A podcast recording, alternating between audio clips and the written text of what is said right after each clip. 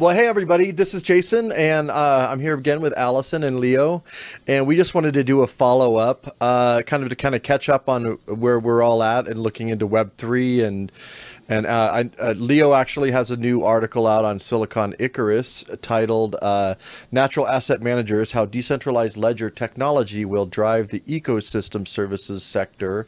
So um, yeah, we have a, it's going to be a little bit hodgepodge. We've got a lot of different things to talk about here. Um, but yeah, thanks for joining us. So, uh, hey, Allison. Hey, Leo. Hello. Hey, Jason. Hey. well, we so, thought we'd maybe do it like a begin, like just oh, sort yeah. of an update. Like maybe it makes yeah. sense to start with Leo since you mentioned Leo's new article. Sure. Yeah. Sure. Um, so pretty much for the last, I don't know, for the last little while, maybe six months, I've been looking into kind of this concept called ecosystem services, which you know probably the most popular idea that people are familiar with is carbon credits. So the idea that um, you can measure and quantify some activity of nature that people decide is good or bad, and then either providing payment for that process or like in the case of carbon credits like outright making it an asset that can be um, traded in some way. And then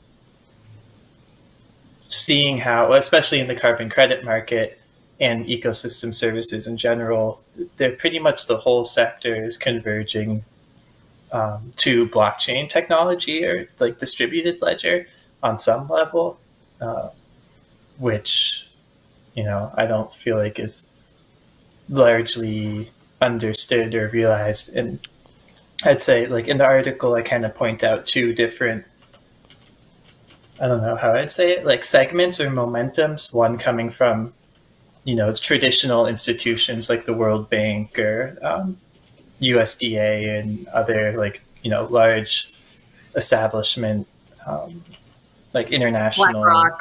things.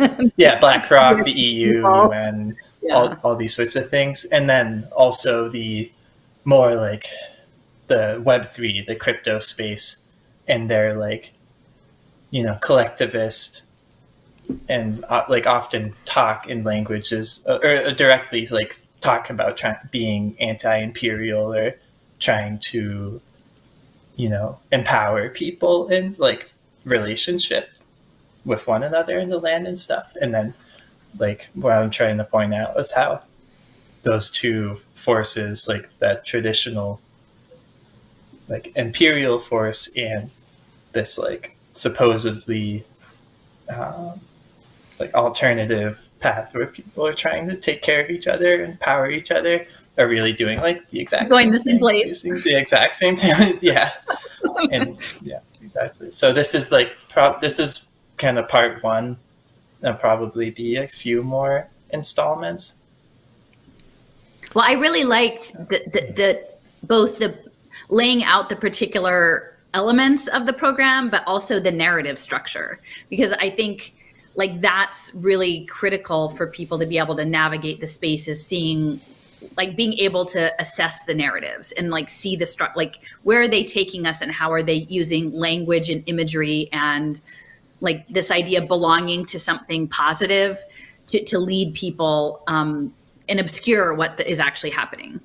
Because the sensor I, I maybe you could speak a little bit to like the automation of the environmental modeling because I, I think for me that's the yeah. core. Like if we weren't doing that like if we weren't blo- blockchaining the world like there might be some aspects of this that i could possibly get on board with but not outside in robot you know yeah, definitely. So like the whole this entire system, the whole like the conceptual basis of this is quantifying nature and using all of the technologies possible to do that, which is probably the like the most heavily used is satellite imagery and you know basically just I mean, satellites, IoT sensors, and then human input like into computers and then using that data over time based on like constructed scientific standards and like reference models uh, in order to to generate ecosystem services and to define like what one is and where it starts, where it ends, and like yeah, have have defined standards around how that data is collected. But the the main point being that it's all it's all computerized. It's all involving these large scale digital models, um, and that you can't like it just isn't possible to do this without that or there's no it's not like yeah.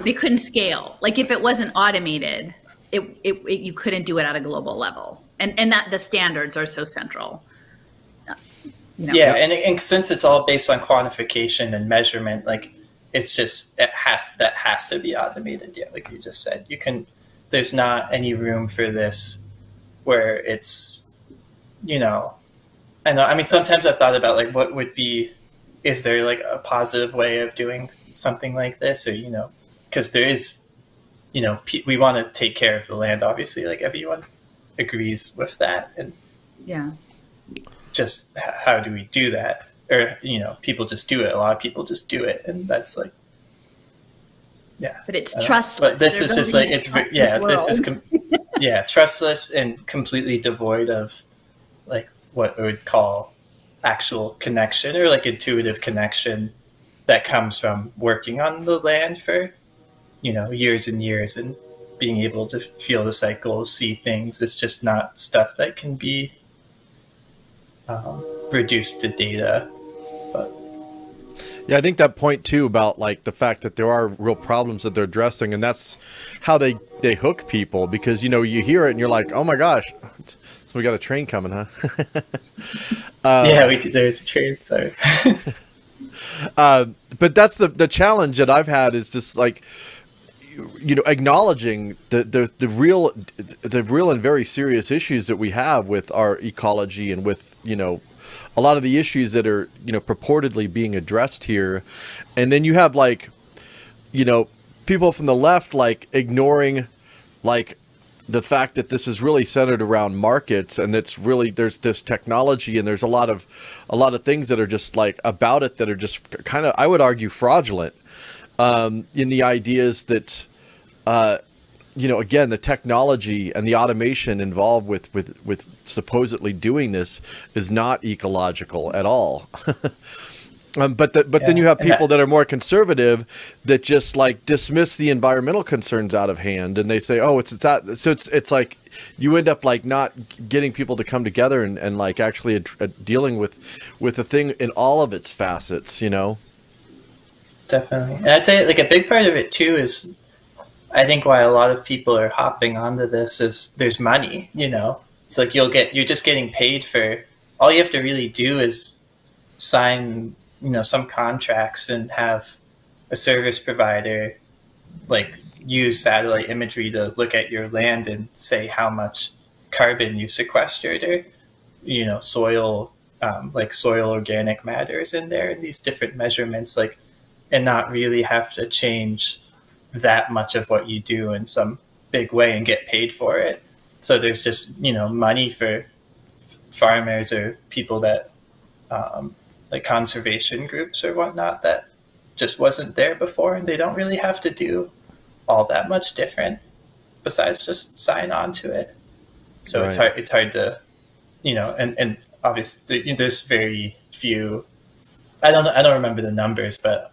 uh, like small farms and stuff are, have been struggling for a really long time.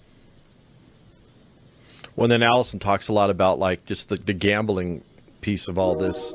And so you get that whole gamify ga- you know the gamification of it as, as another aspect that um, you know the idea that there's this is going to be some pure thing is is pretty absurd i mean we already have a history you know of looking at you know carbon credits and and the, the whole the markets i mean people have been talking about the fraud around that for a long time you know that's not even a new thing yeah but what's kind of hard too is that that's all that's always used as an excuse to like move deeper into the technology. We need more transparency. That, yeah. Yeah, more transparency and better standards for the MRV is what's called the measurement. Um, ooh, measurement response and verification. I think I have the R messed up, but um, it's basically the process of how carbon credits are um, like issued and verified and stuff and they're, they're always saying all these articles on the blockchain based ones are from Verra or Gold Standard, which were two of, two of the um, two of the largest carbon credit standard agencies. That it's like, yeah, we just need just need to make the MRV systems better and more transparent, and then basically the whole thesis, especially in like the crypto space, is that the better data, the better that the data is, or more transparent and verifiable, the more valuable it is. Um, can I can I can so, you scroll back yeah. to those colors, Jason? Can we just leave it there mm-hmm. for a second? Sure. Go ahead. I didn't mean to interrupt. Oh no, you're good. Uh, what was I saying? And that, um,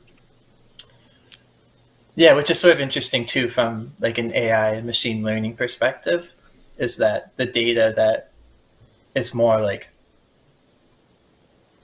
that they can say is more concrete or more verifiable, has more provenance, is uh, oh. more valuable computationally, is is interesting, and then also more valuable in terms of like in the markets and investors being having like confidence that that carbon credit is gonna like withstand over time and isn't like double counted or whatever.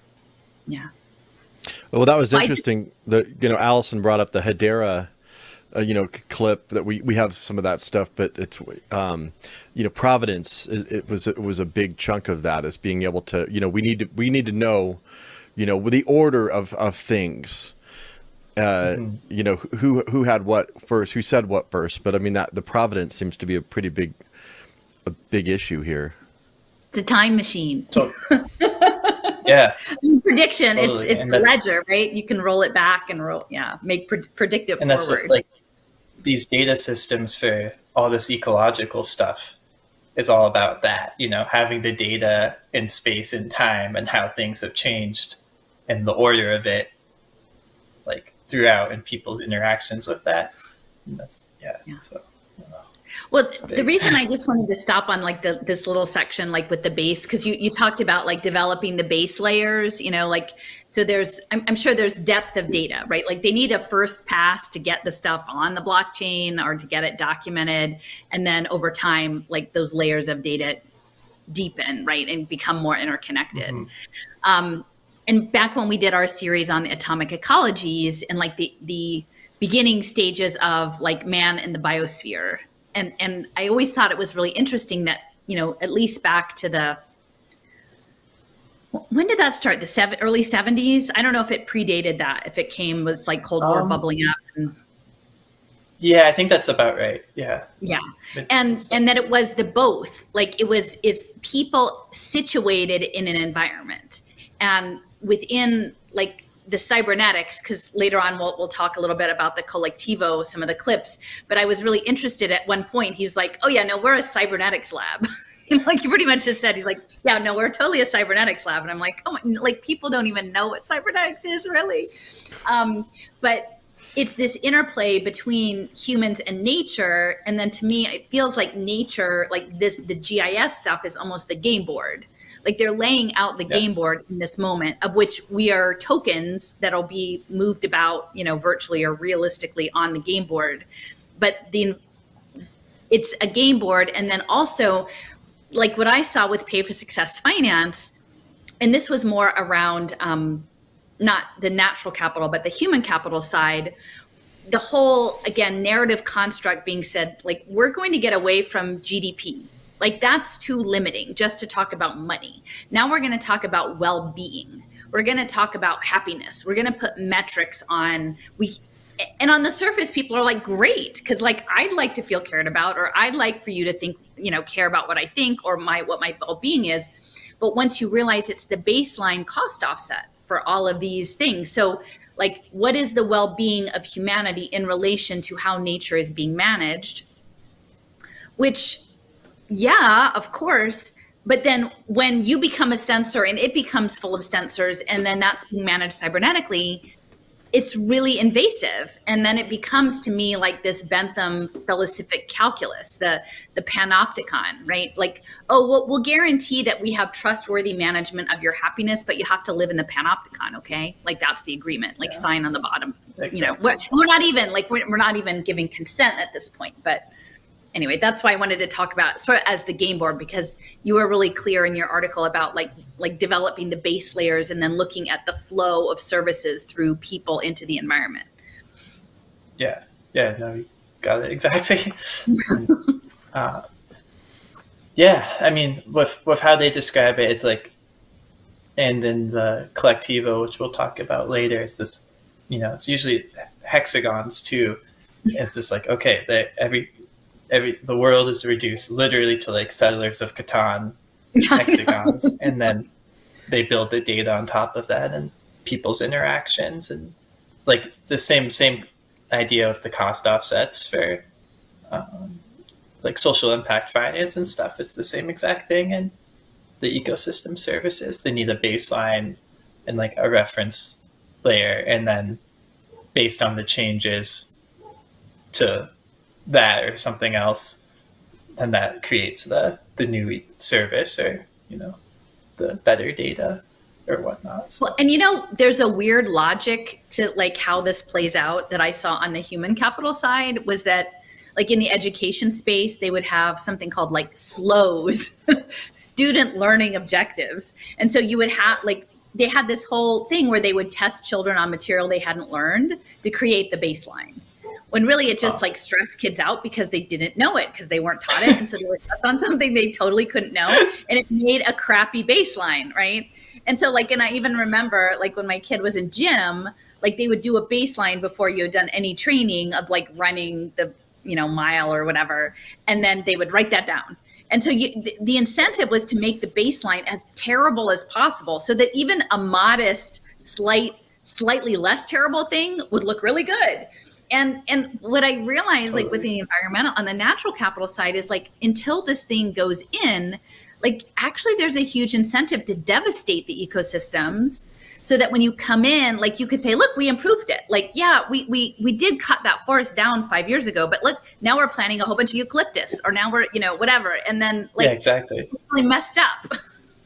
Yeah the whole yeah, game I mean, the like gamification the entire... of it you know that's you know, go ahead. I'll, but I would. Oh I no, sorry. Like, I was going to say what you're. Yeah, you got. It. Yeah, just it. Just it'll. I will. I will always be gamified as long as there's a financial in, interest in there you know you know you want people to like care about the ecology because they care about the ecology you know you're never going to get there through some sort of carrot and you know the carrot and the stick you're just never going to get there you know you're always going to have people you know if there's money to be made people are going to figure out a way to a way around that leaving aside the fact that they're doing all this harm just creating the technology uh, to suppose even if you gave it the benefit of the doubt that that it was actually for what they claim it's for which it's you know i would argue it's not but um, yeah, that's all I was going to say was like, yeah, gamified. yeah, no, definitely. And then uh, I was just going to add what you, you both kind of already said, but you know, if like cities and shopping malls and all this stuff where we've just cut everything down already, now you can make money by planting Detroit. another tree and then say, yeah, Detroit. And right. it's like, oh, okay, now you can generate carbon cost offsets for well, I made a comment on it. There was a, there was a video where they, they were talking about, you know, giving people tokens for picking up trash, uh, and and I was like, you know, I made the comment that like, yeah, people need need tokens in order to survive. You're gonna see trash just that wouldn't normally be there just suddenly start appearing at night that, that they can come pick it up. You know, so people have a, a, a an excuse. You know, I, have spent a lot of time in the hood, uh, Kensington, but you know, just seeing all the you know people get creative and and I don't, you know, you can't blame them or whatever, but people people in those situations in order to survive come up with pretty clever ways to, to even on, on that level to, to figure out ways to game game the system which i don't blame them because they don't have you know they don't have any uh, you know opportunity real opportunities available to them um, but yeah, you're just, yeah, the, the whole financial incentive thing is just not the, the way through. And that's the problem is like all of this is based on the assumption that games are good, you know gamification of life that markets and and you know the the economic system they're not actually addressing why we're in the position that we're in to begin with. Ignore the military the, the role that the military is playing in all of this. You know that's the, the discussions about all these things. It's it's absent that the fact that this is you know that then they're still there. It wasn't just like the origins of it but the the, the military is still there behind the scenes. Well and yeah, i feel like that's like the, the cold war I was just going to say, like, that's part of what I was like the the the inst- installation of uh, the space satellite infrastructure like that happened during the cold war that's now like framed as like peace right? Or you know that's the narrative that will like oh we we we did all of this stuff in space so that we can save the planet and yay. But like it actually is just another form of warfare. We just don't recognize it that yeah. way yet. Yeah definitely. And I, I think like one one area where the ecological stuff is more visibly just a part of the whole military um, like framework is the risk analysis that like primarily the insurance companies are really involved with. So all this ecological data and like large scale simulations of you know the environment, the oceans and weather and land and all that, that's all being used mm-hmm. as like to basically develop insurance contracts and deals for these natural assets and ecosystem services that now have a financial value to them. Um, and so you see like it's not it's not in this article, but probably the the next one will come out will mostly be about the insurance industry and that whole paradigm. But what I'd written about in the past, the Mitiga Solutions working with the Danish Red Cross on a uh, volcano catastrophe bond, where they basically Mitiga Solutions was the uh, modeler, like the simulation maker, to wow. determine like what level of volcano eruption should elicit how much payment by the like insurance contract and creating all those thresholds and, and that sort of thing. And they work they just are a military contractor and like work with a lot of like mm-hmm. European uh, military industrial type organizations. They're also a part of. Um, they were sort of incubated out of Microsoft, the Microsoft um, oh, Planetary Computer. They have like that whole initiative and. Um, wow. Yeah. So there's yeah there, there's a lot there. Um, you know, th- this morning I was looking at this Conducttr platform, which is C O N D T R R, uh, which is it's actually very it's it's they're so tricky because when you try to do an online search for it, they'll say, "Do you mean conductor OR?" Like, so I think they chose that name to actually make it difficult to search for because it's it's actually kind of it's not a name that that shows up very easily, and um, and it was really you know until you mentioned that about um, the risk. I went to their YouTube channel and I was looking, and a lot of them were about risk management. So, like, that's military simulation risk modeling. But, like, I do wonder the extent to which the big insurance companies are like hand in hand behind the scenes with the military simulations. And specifically, some of the narratives, um, and I haven't watched the whole thing. There was like a two hour presentation, but they were talking about managing risk in terms of like activism. And one of the short clips they were it was they they again it's supposed to be a crisis simulation model right? Like none of these are you know the implication is like they would never interfere in actual social media. All they do is like they create a sandbox to you know give to companies and the military to play out these scenarios. But you know that's that's the story they tell.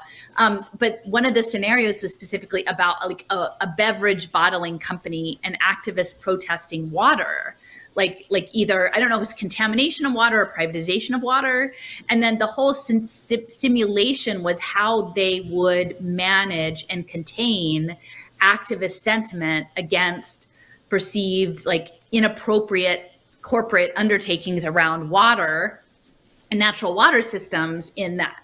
And and again it was like very specifically managing the risk through social like in the simulation.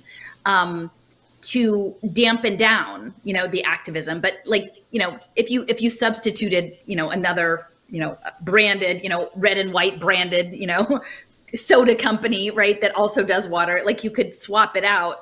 Um, you know, it's kind of fascinating to think about. Like they're so far ahead of managing us. Like we, like activists, and I, I, I did it myself. Like when I first started doing my education work in like 2015, 16, I got a Twitter account, and I thought I was being an activist. But you don't. You're not meant to know about these other like that this isn't our game like it never was our game it was always a military game so anyway, I just it, it when you said risk again, like I was like, oh, that was all over the stuff today. It was all you, risk modeling. Should I bring up that clip? Yeah. I'm trying to.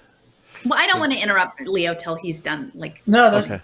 Oh, yeah. yeah. We can come back. Yeah, I mean, I'm I, okay. Yeah, I am curious because I didn't get a chance to check out the the Conducttr thing that you sent this morning, and that did yeah. seem but I'll just say, like, since this image is up, like, essentially, again, their framing is that, like, they're just creating like sandbox enclosed scenarios for companies and NATO and the military, but that they that they have um, like profiles and they have narrative arcs and this pattern of life and then you can see it's a very odd choice of this DNA modeling that you have the facilitator who literally, like, I guess has eyeglasses on, but looks like a bandit. you know, it looks like she has a bandit mask on, like at the keyboard with the mask face. And then the, the player is at their own desk, like interfacing with this like and there are cascading like cascades of events that happen depending on your decision tree so there are all it's like that's part of the risk modeling is like this situation comes up. Do you do this, this, or this?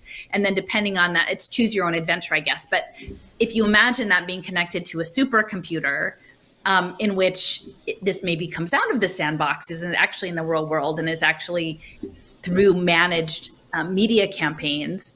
Um, like, and then it gets into the wild outside the hands of people. It's, it's, and, and and the other thing is there there were one of the clips was talking about uh, activating an Amazon Web Services Internet of Things button, which I'm assuming is like an actuator in the real world. It didn't actually have much text; it was just short. But they, um, you know, I was trying. I'm like, you know, clearly because Amazon Web Services, same thing, right? Oh, they sell you books, but they're also a military database software. You know what I mean? Um, right like what happens when you're actually life becomes the game like that you're not at your desk you're actually you know getting on an elevator and you have to have a swipe card and then there's a internet of thing thing that either happens or doesn't happen um, in so. terms of access or no access. And yeah. So and this is yeah. Anyway. Uh, yeah. Managed happiness and well-being But it could just as yeah, easily I mean, go out into the food forest and take pictures of the bananas, right? And then earn right. your and, your gamified credit by feeding that back into the, the impact verification DAO software. Definitely, that makes me think of too, like with that Red Cross, the volcano catastrophe bond that I just mentioned. It's about like a big part of it too was the response to the catastrophe and using um, community currency, like essentially doing like catastrophe community currency as like um, you know disaster aid in those situations, which you know t- is pretty much this in a sense. Like there's a set of decisions and circumstances, you know, tied around digital technologies and responding to like life situations and stuff and then feeding that back into the uh, larger scale simulations. And that's like the thing with the Mitiga solution stuff. It's not just simulations of like the environment. It's it has to be of the people and the economy too, because that's what they're simulating for. So it's the, you know man in the biosphere, it's people in the environment, and then like modeling the economy and the flows and the you know just the yeah the various stuff that goes through and how that works and how a volcano erupting would change that and then doing all the disaster aid and sort of like interventions based on that which is funded by the insurance contract which yeah. Yeah, and I just brought this video up too, just if, but if people want to, we we talked about this about five months ago, uh, and so there's there's some pretty good information on this one. It's called Parametric Insurance Web three based surveillance of all th- things, and this was uh, Allison, Leo, and I, uh, and he had he'd done an article, so I, I recommend checking that one out as well.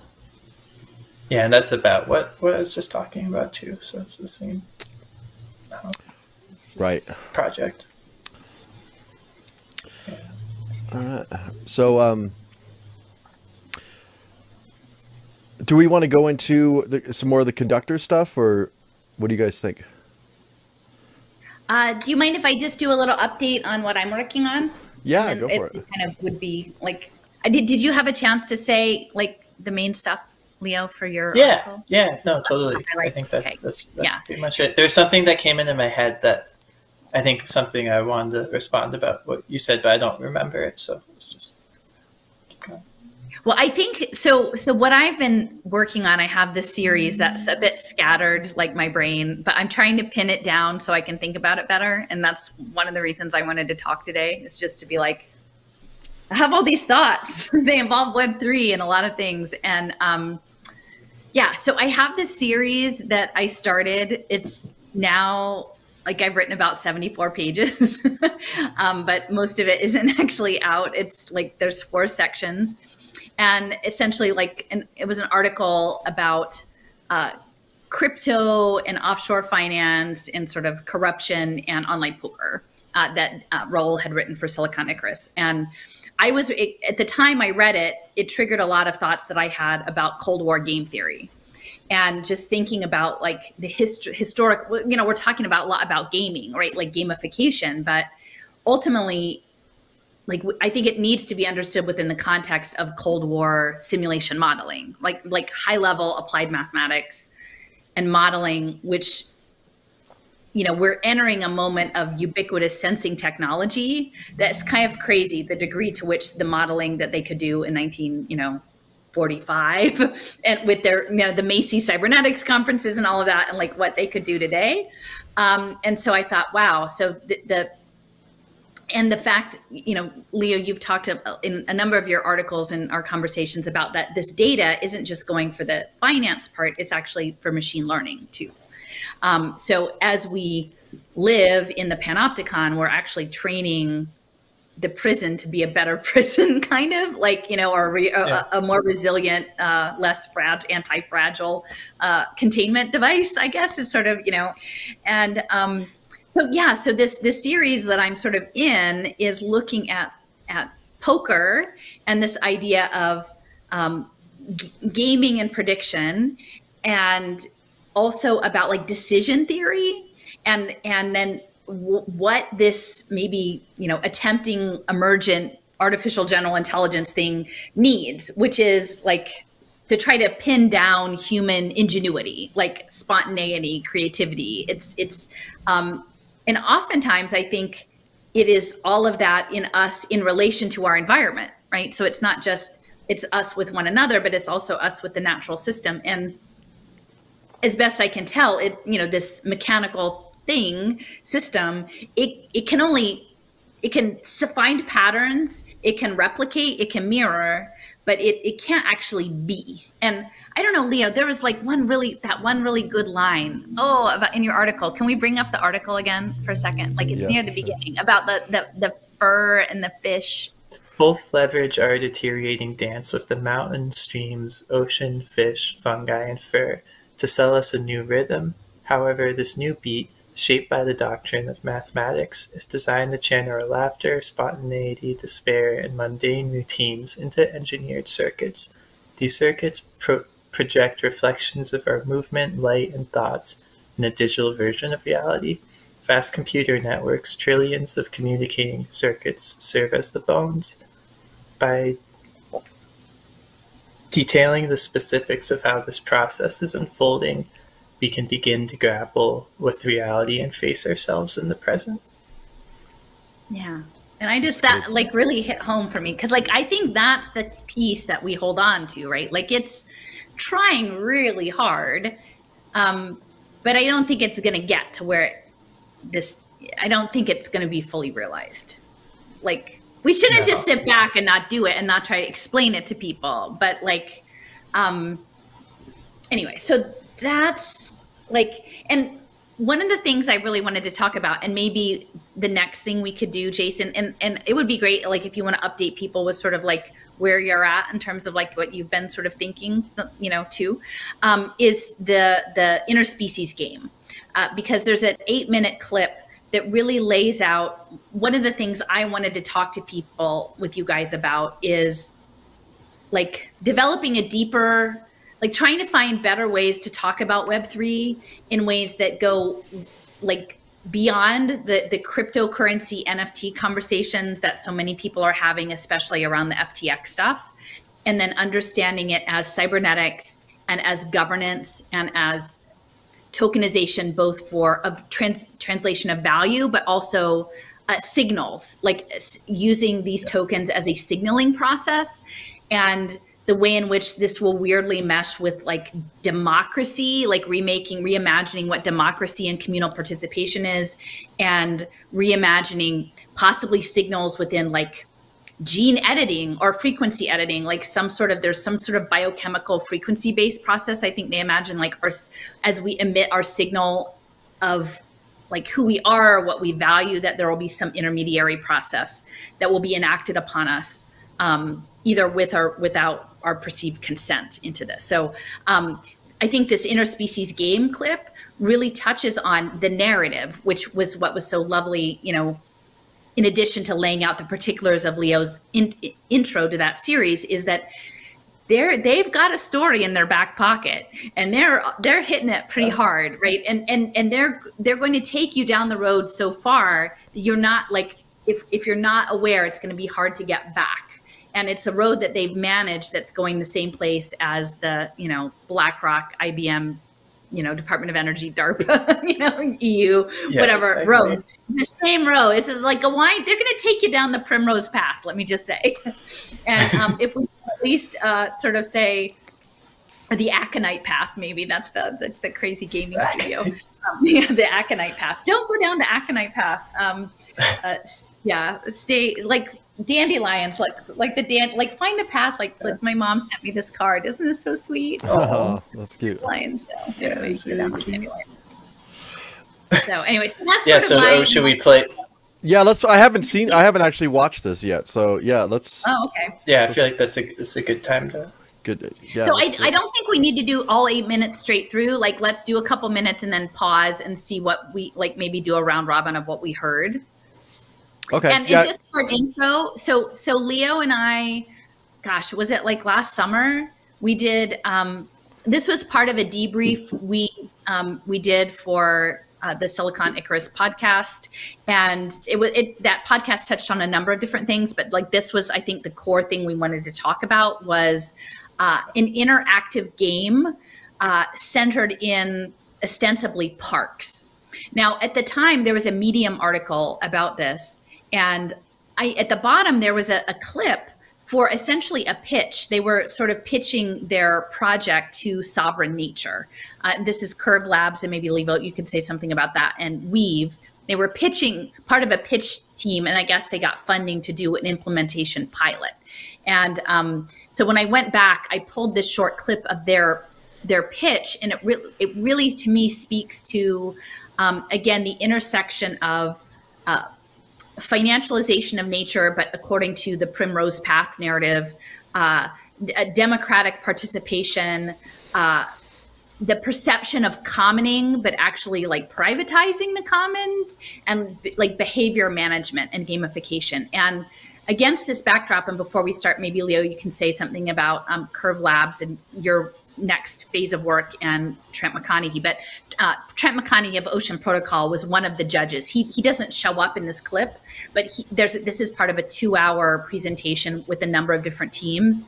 And I, I think he was one of the judges. And, and a lot of these people are based in in and around Berlin. So uh, that's my intro. And, okay. And then if, if when you yeah. want to cut to talk, just Maybe let, let, let Leo say a couple things about uh, like uh, Curve Labs. Yeah, so Curve Labs, like, yeah, yeah, no, um, they well, I'd say like the if you go to their website, the first thing in like big letters that that comes up says "We build digital souls," and they also, yeah, and they describe themselves uh, as like essentially a cybernetics laboratory, or they literally use that those words. Um, and they're in part funded by. I know they've gotten funding from the EU Horizon 2020 initiative, but they're basically like a Web three. Yeah, there you go. um, like a, a Web three lab that work on a number of different projects, and one of the one of the ones they're involved with quite heavily is called Kolektivo, which is basically the web one of the um, Web three projects that does all the all this ecological asset tokenization and governance and like local economic systems and um, selling carbon credits and other like ecological data. And like the they're very much representative of like the web 3 side of the whole ecosystem services paradigm. So curve labs is building that. And then they're also yeah highly involved in like Celo which which i'd written about quite a bit which is also very representative of the the Web3 side. Well, and it's interesting because I'll just say, like, I have I have a friend who was very interested in the Medium article because they're actually in it. It doesn't come. Although the guy has like a star thingy come off of his head, so that's a bit odd. But like, there's um, the Medium article has a lot more esoteric sort of language. Like they're literally talking about doing rituals in the park and I don't know, do you say sigils? Like sigils yeah, sigil, and oracles right. and rituals and and is this it? You know, yeah, that's it. Um, yeah. You know, if if you read through, there's there's quite. A, I mean, when I, I first read it, I was like, "Whoa, this is a little this is a little strange." There, it's centered on a tree of life, uh, so that has its own sort of, um, you know, but the tree of life essentially is a DAO. Like what they're talking about, it isn't a real tree. It's it's an organization that is structured as a tree, and so um, she was very interested in this, um, and so she sent it to her like a relative who was sort of a systems architect at at a you know a high level computing firm in Seattle, you know, someone who knew his way around the block, you would think. And he's this this person responded like, "Well, we took it, looked at it around our office, and we did not know what to make of this at all. We think it's a joke." Like we think this just must be an April Fool's joke or something. Like this is dumb. Like it's dumb. It's a joke. It, and and I think and this is a, this is someone who would consider themselves an expert. And I think then it's a challenge because again look it has 52 followers like you look at some of these things like protocol labs and, and their youtube channels have you know 5000 subscribers or like 200 views on a video it's not the ibm right it's not andreessen horowitz it's not blackstone. And yet i feel like these are the people who are weaving the infrastructure and doing all of the pilots so that like when the time comes it will all be going online and it is very well connected. So um, you know it's a, that's why it's so hard to have these conversations is because people just write it off. Like well that's not ibm or that's not this. And they don't realize behind the scenes there are these larger connections so.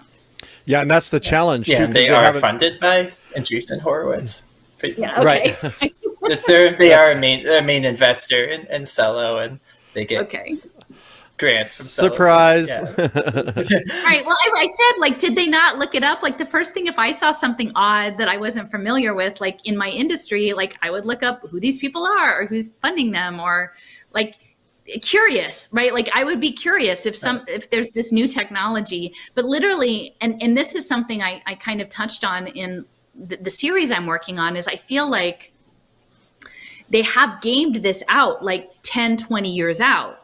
And so each of these episodes is set up to usher in the next phase of the plot. And so, like, the, the the crypto, the Bitcoin, the crassness, the corruption, uh, all of that is meant to then fall away and then say, well, it's just a tool. We could use it for good. We could use it for the commons. And like, it's not, the tool is neutral. This is a neutral tool. And look, those people, either they were misguided or they were corrupt or what have you, but we can use the tool in this way like here follow me and i'll show you how we do it and and um, if if you if you don't have a larger understanding of the sensor networks doing all of the data verification are ultimately a cybernetic military mind control game like you're gonna miss it and by the way I, I highly recommend allison's working on a new series she's up to part four uh, how many parts are there going to be? might be 15. 50? I have like 50? 15, one five. Uh, I've got 14 written and I have, there's probably two more. Yeah.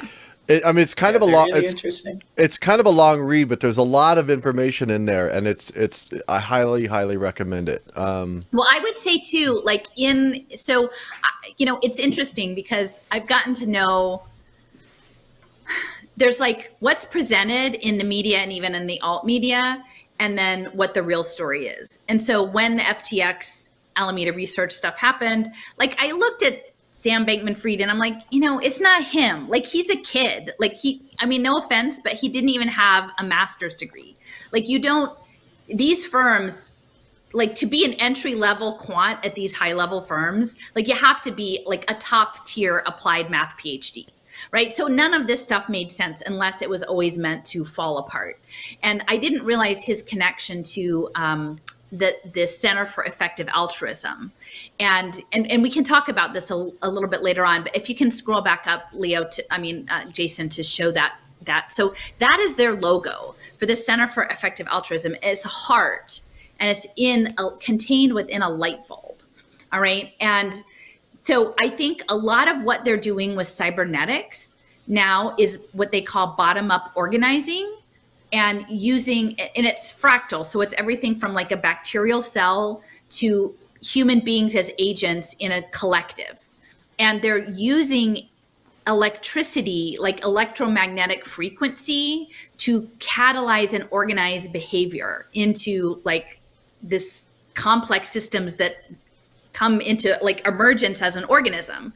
And so like when we think about Celo, when we think about these sensor networks, I think it's really important to understand that it is like an electro like an electro communication signaling that is being used to steer and direct um, individual units into some organized fashion.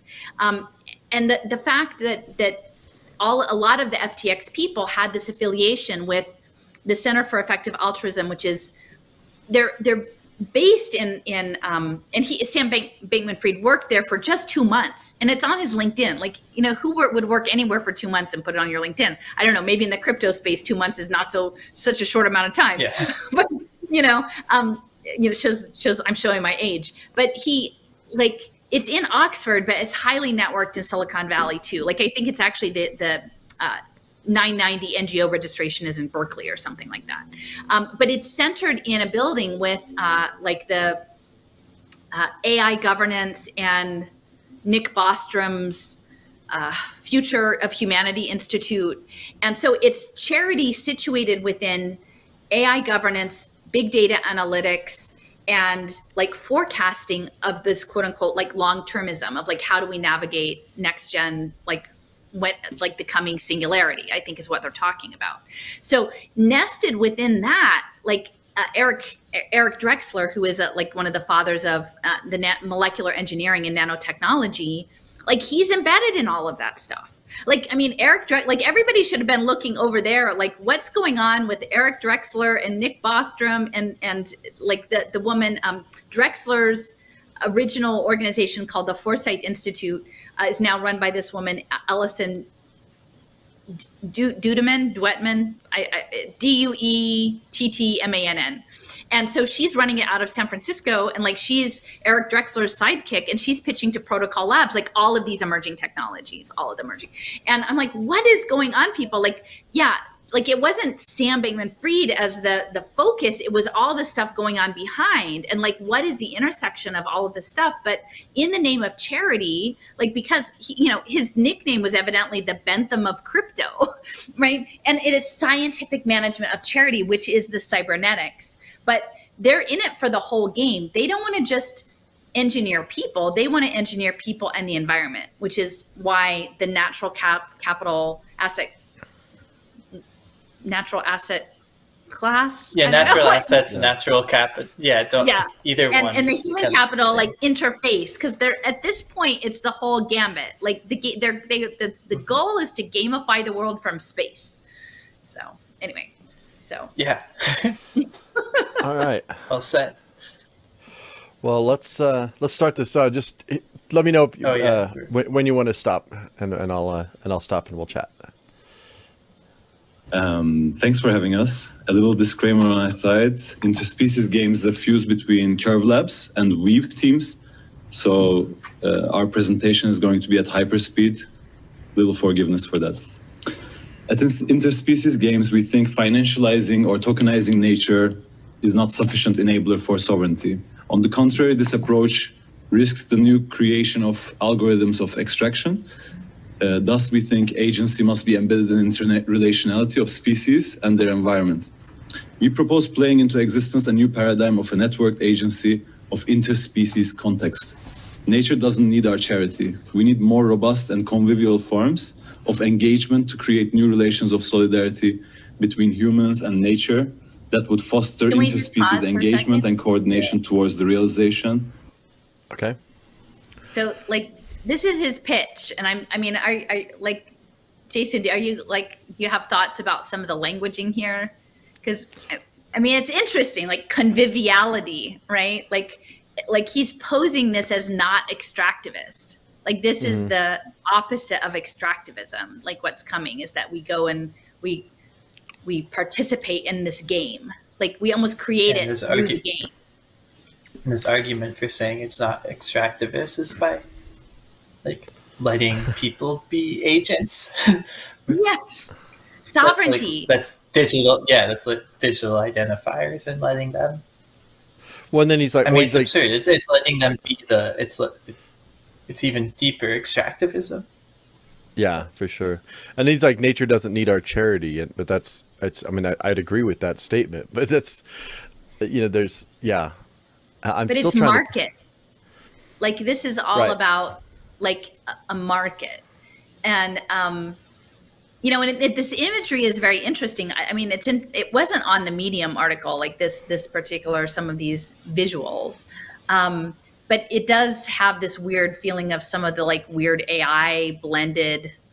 Yeah, I don't get what I don't even understand what the what the meaning behind that is. Well, I mean, I think that's that a seems portal. like the veil. Yeah.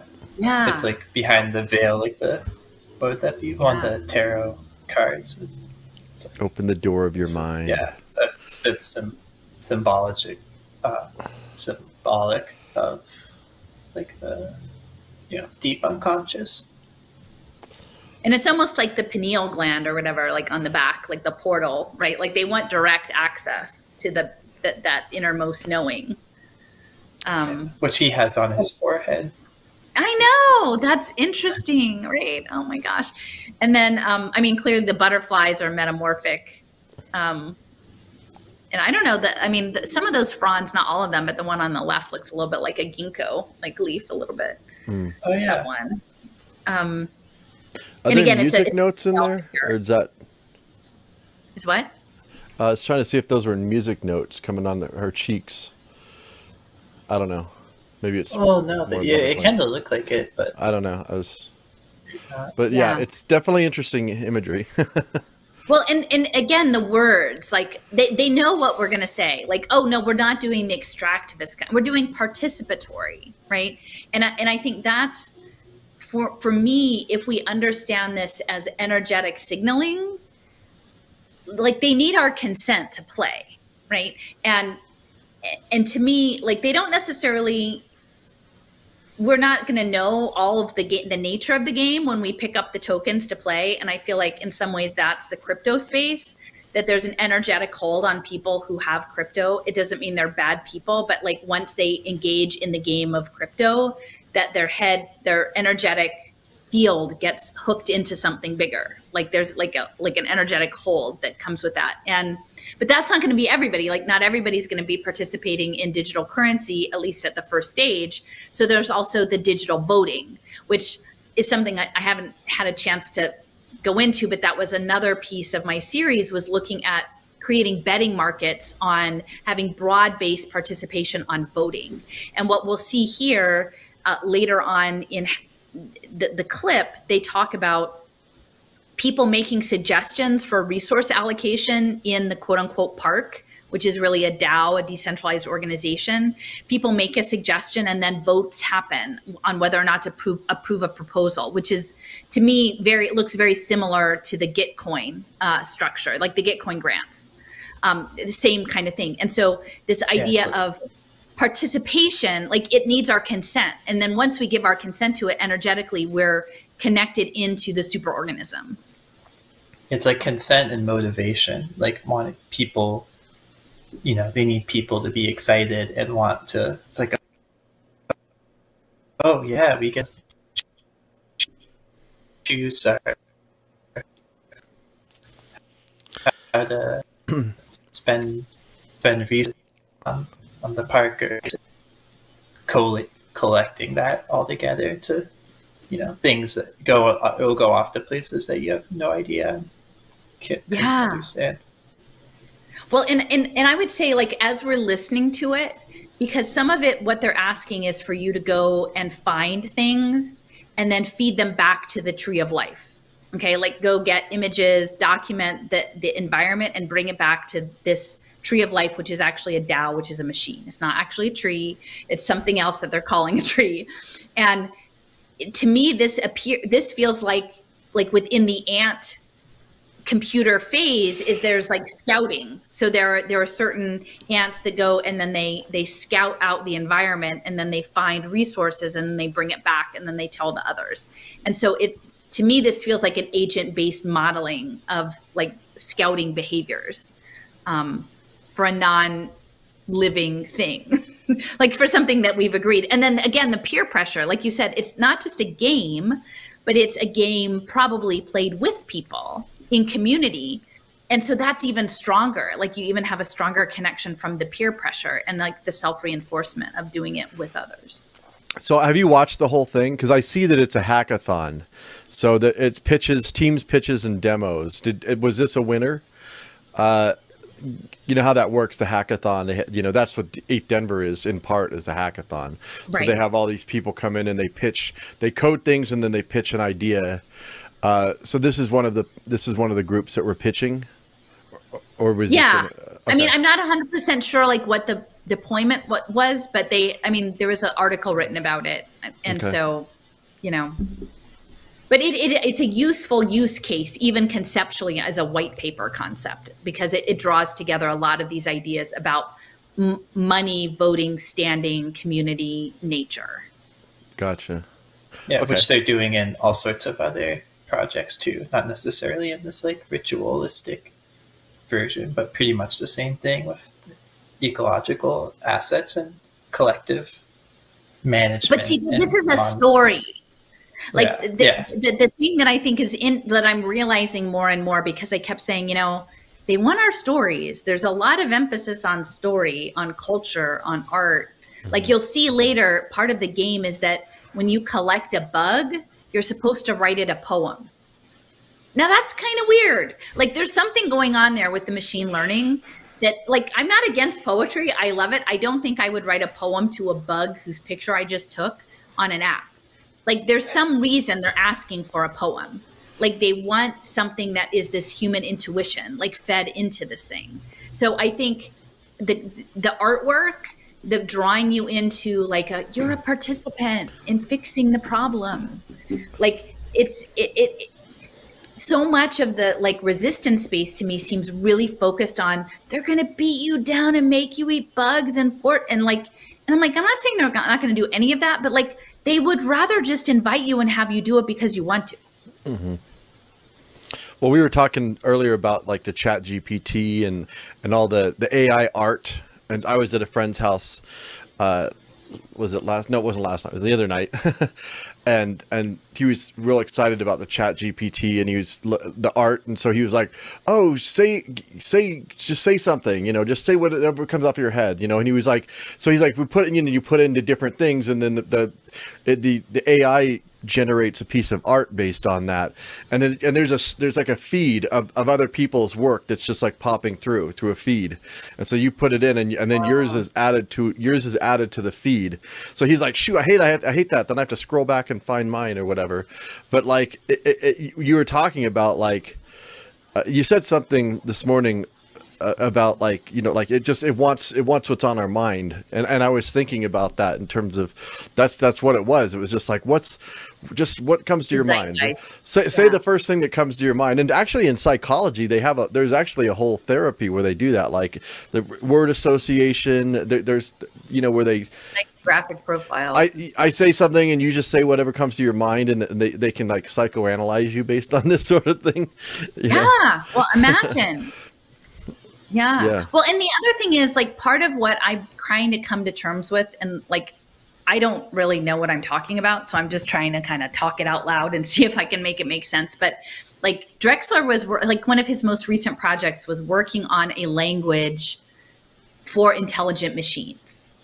And you know what I've realized because you know I'm here in Philly and with Penn is that there's a lot of stuff about organizing information, right? Like Leo, like we've looked at like Garfield and the the what is the Vannevar Bush is it Memex? I can't remember like yeah, yeah. idea. And then this project Xanadu, Ted Nelson, and like Penn, I didn't un- re- like fully comprehend that they had uh, Rand evidently. So you know, one of the first like I don't, I, I don't know what kind of computer, like ENIAC was among the first big computers in World War II. And, um, von Neumann like advised on it and it, it was actually built out at Penn and, and then later transferred to Aberdeen. So we, we have this weird computer history.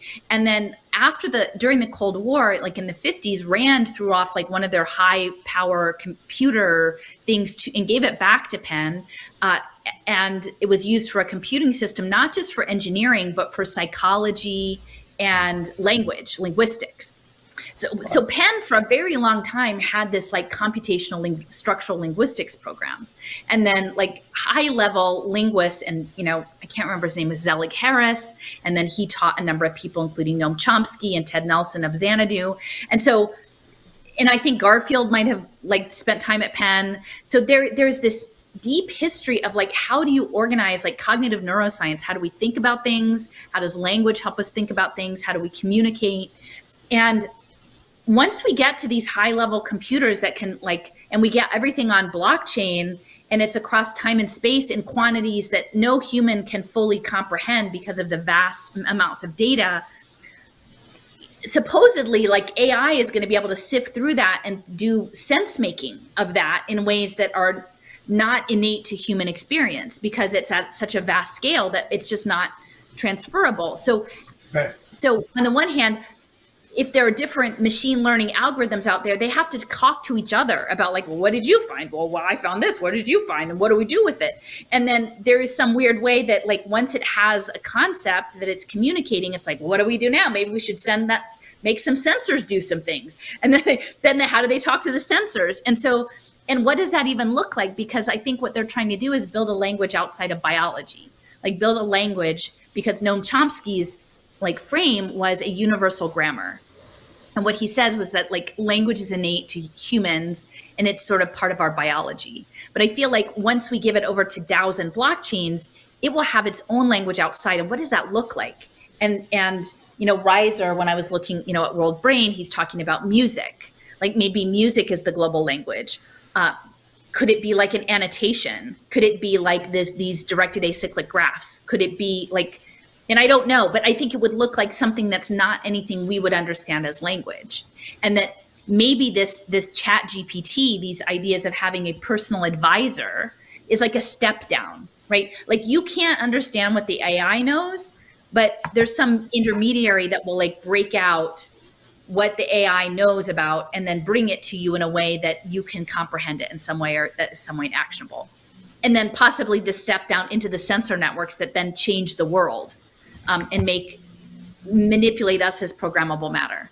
So anyway, so yeah. I was thinking music, I'm thinking pheromones, I'm also thinking art because I, I feel like art, like we were just kind of deconstruct what the heck is up with that woman's face? Like, what is that saying? And so like, I don't know. I was also thinking like Wait, Chinese, yeah. like there, there, it conveys a lot more than just a word or a sentence. So let me, if, if, if I could try to or restate or if no. I think I understand what you're trying to say. Basically, what what the language that with the focus on like computational linguistics and art and psychology and all these other different things that you wouldn't necessarily associate with like intense computing or people wouldn't yeah go there first um, could be in part and part of the attempt to help essentially like catalyze how AI algorithms and computer systems can communicate when they're dealing with these like you know uh, unfathomable amounts of data and like computation on them.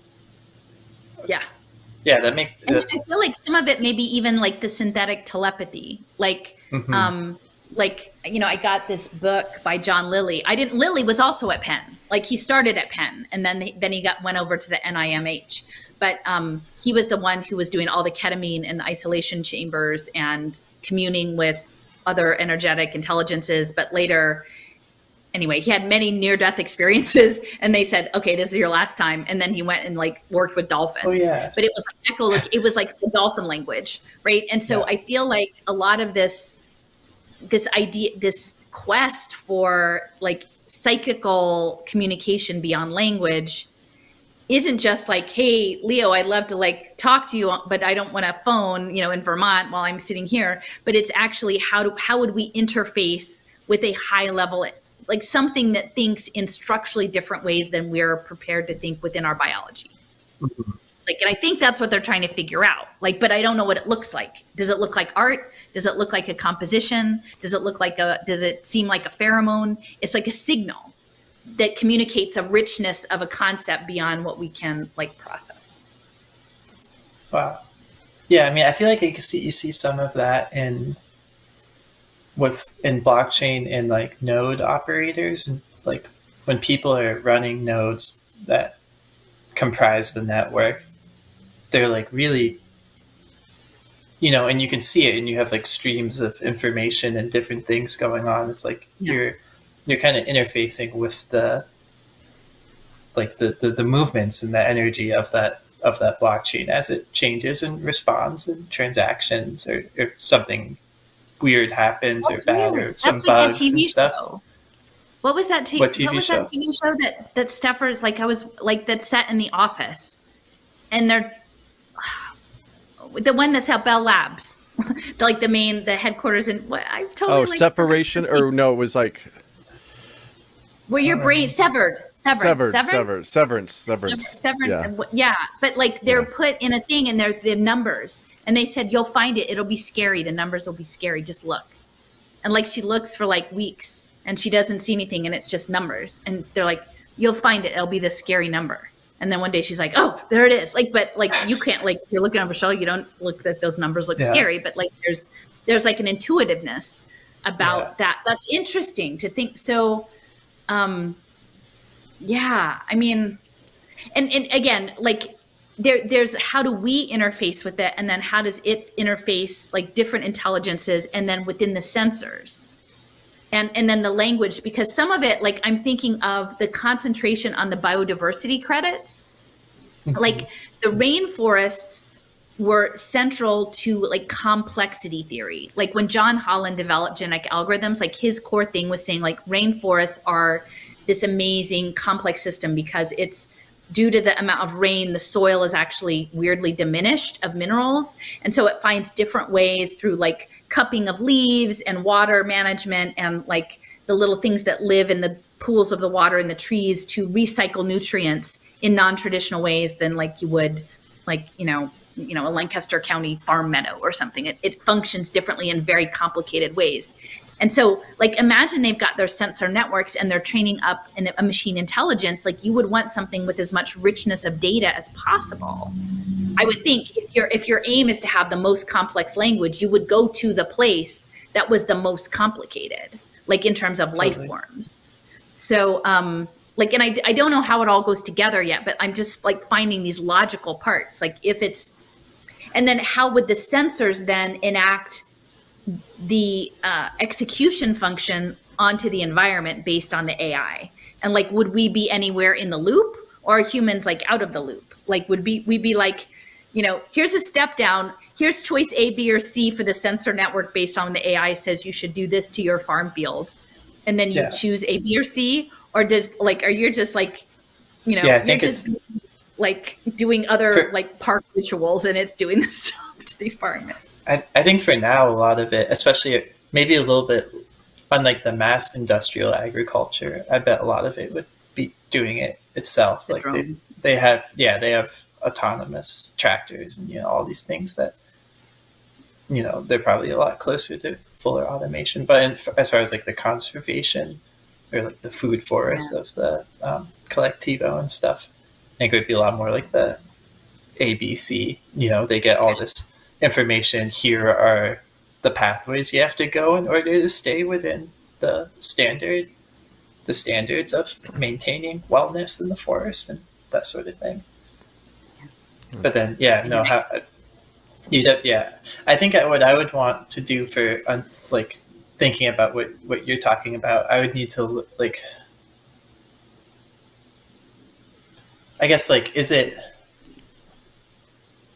with the machine communication, it's still like it's it's still based in binary mathematics, right? For now, like yeah. is that I, I would want to like learn a bit more about how, um, yeah, like how information is sent from satellites and to, to other sensors and stuff, and like those mechanics yeah. in order to get more of a grasp on how that sort of a more essentially like mechanical thought forms would yeah. be constructed and then seeing how they would want to use how to interface us with that essentially well like i was looking at two papers and again i don't claim to understand like i don't do really high level math but i think i can think sort of in broader strokes and like how it like would need to work and then but like so one of them was like the large large pheromone ant project. This was like 2006, and they were they were looking at like a, a more centered intelligence versus distributed, and it was nodes, and that the ants would go to the nodes and then they would sample what was the information at the node and then they would sync their data if they had new data and then it was like a sampling behavior so that like quickly all of the data went to all of the nodes um, and so like again what does that look like in terms of like sampled like is it just sequences of numbers? Um, and then uh, and then the other piece was weighting some of these ant foraging behaviors among the nodes with i guess like a fair like the pheromone and the stigmergy so that it was almost like depositing in depositing information it was like making music. Now now, now my friend in the Netherlands said this, Allison, that's not music, that's data. Like it's different, like MIDI versus I don't really understand all that piece. Like it's not actually music, but they were interpreting like the date the the pathway as a data signal which is interesting now that I think about it, because way back in the day when I was still at Bartram's Garden, like in 2013, we had people come into the garden and do this data garden where they were trying to like collect the frequencies of plants and make them into music like digital wow. music. Yeah. Like with sensor networks. And it was like, you know, again, one of these fringe art things, which it seems like there's a whole lot of stuff buried in these fringe art things. Like when you show up, you're like, oh, 10 years later, that's what that was about. Um, but it's like, like almost like mixing like sensory information. Like how do you sense data? Like how do you, how do you make it sensible? Um, so anyway, we don't, we should probably keep going with the video. But anyway, these are the oh, things yeah, that I'm fine. Because I think about it, I'm like, why are they doing biodiversity? Like, we know it's not just because they want to save the planet. There's something there that they want. Like, they want that data of the bio because of maybe its complexity. Yeah.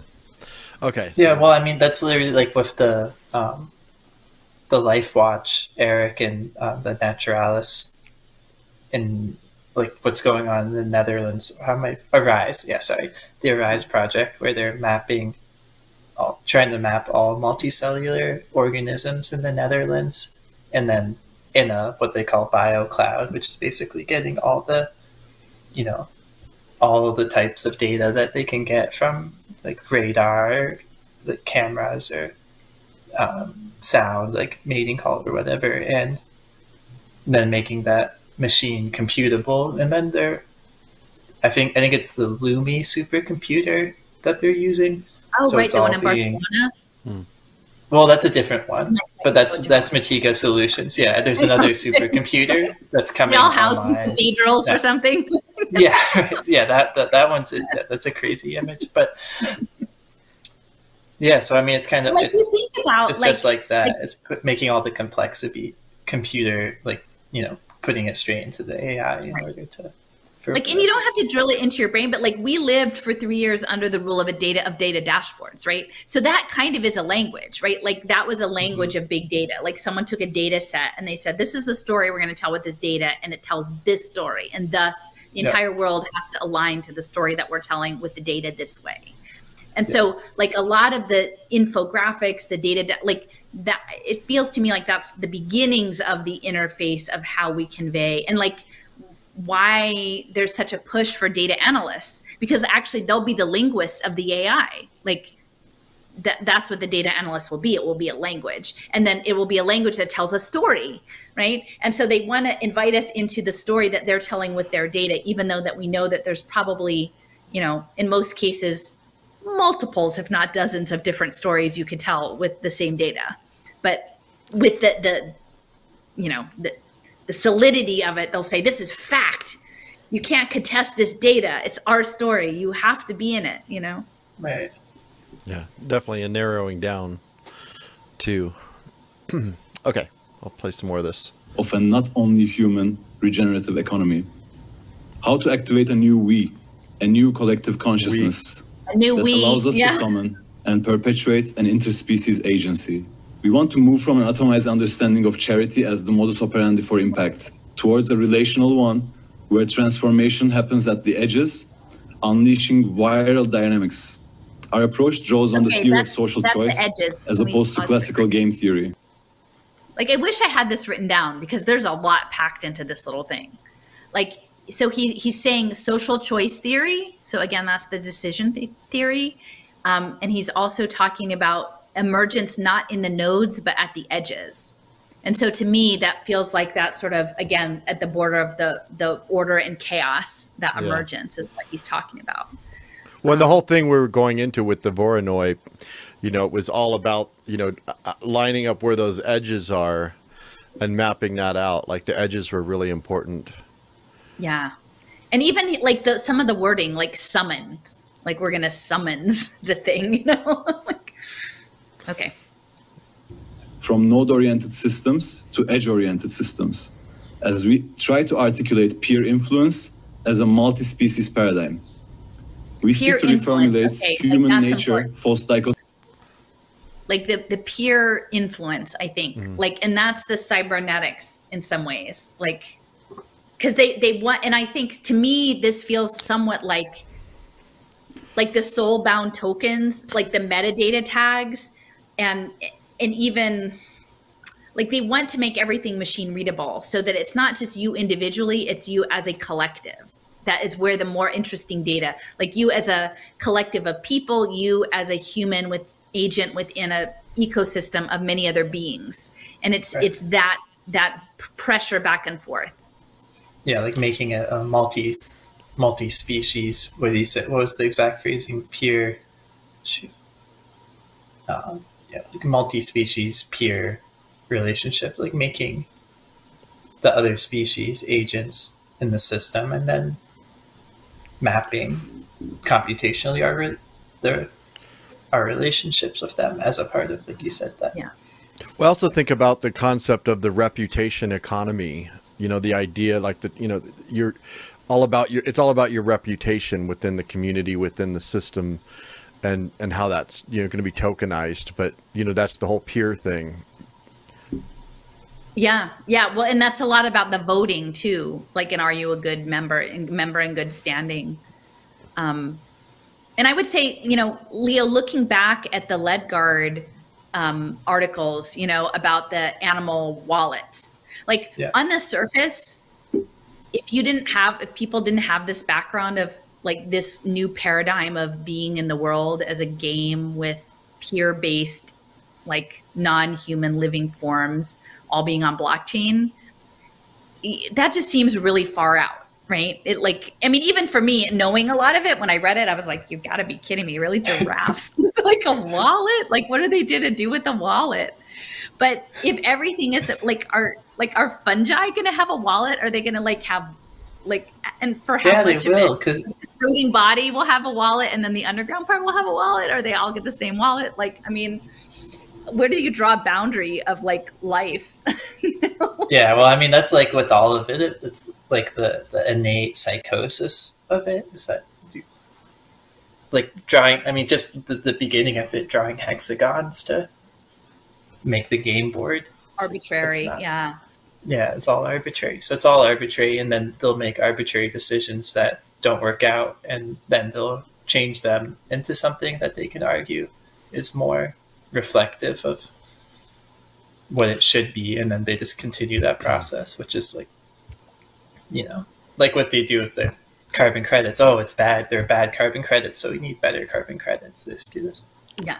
I had a i don't know how you guys you know i like some of his stuff but whatever. Uh, Alan Watts uh the the buddhist guy. I had a clip where he was talking about you know like the people that map things out are the people that are more concerned about the representation than they are like the actual reality and he was just pointing out how like the the city of San Francisco how they laid out the streets and he's like you know you have these you know these hills and you have these really dangerous you know they have the roads going straight up the street because they they looked at a map they looked at a flat map and then they just mapped it out in like in this grid form which was completely disconnected from the actual landscape so I was just thinking about that in terms of your the gridding the gridding of the the hexagon the the hexagonal yeah. Maps. But that goes back. I mean that the mapping of of Africa or where you know you name it where there's not really any consideration of the people that are there or the you know the culture or whatever. Uh, but it's a continuation of, of, that kind of mentality although they're trying to they're you know they're, they're going to refine it. They're going to make it more scientifically and mathematically accurate supposedly you know well, and I, I think the the thing of agency and sovereignty is so important, like this sovereign nature because like I felt bad about all of like the sovereignty discussion from the beginning of the lockdowns. Like, you know, I was you know me, Jason, I was pushing back on John Bush and Derek like from the beginning on their sovereignty talk, on their freedom to talk, like centering all of that. And like I didn't know, I mean, really until maybe a year ago about the agents, like about the modeling, like the language. I didn't have that language to understand why the sovereign thing, but I'm like you don't want to be the contents of a data wallet. Like you actually, that's not, I mean, I don't think like most people who imagine that they're part of some sort of alternative outside the main like would would want to uh, self-identify as the contents of their digital wallet with their soulbound tokens but that it, and the fact that they would apply that not just like again they're saying sovereign nature that they would apply a wallet like that your essence is contained within a wallet, whether you're a flatworm, you know, or you're a goldfish, or you're, you know, a kitten or a person. Like everybody's got a wallet, and that's what you are. Because to the AI, that's all you can be. Like there's not.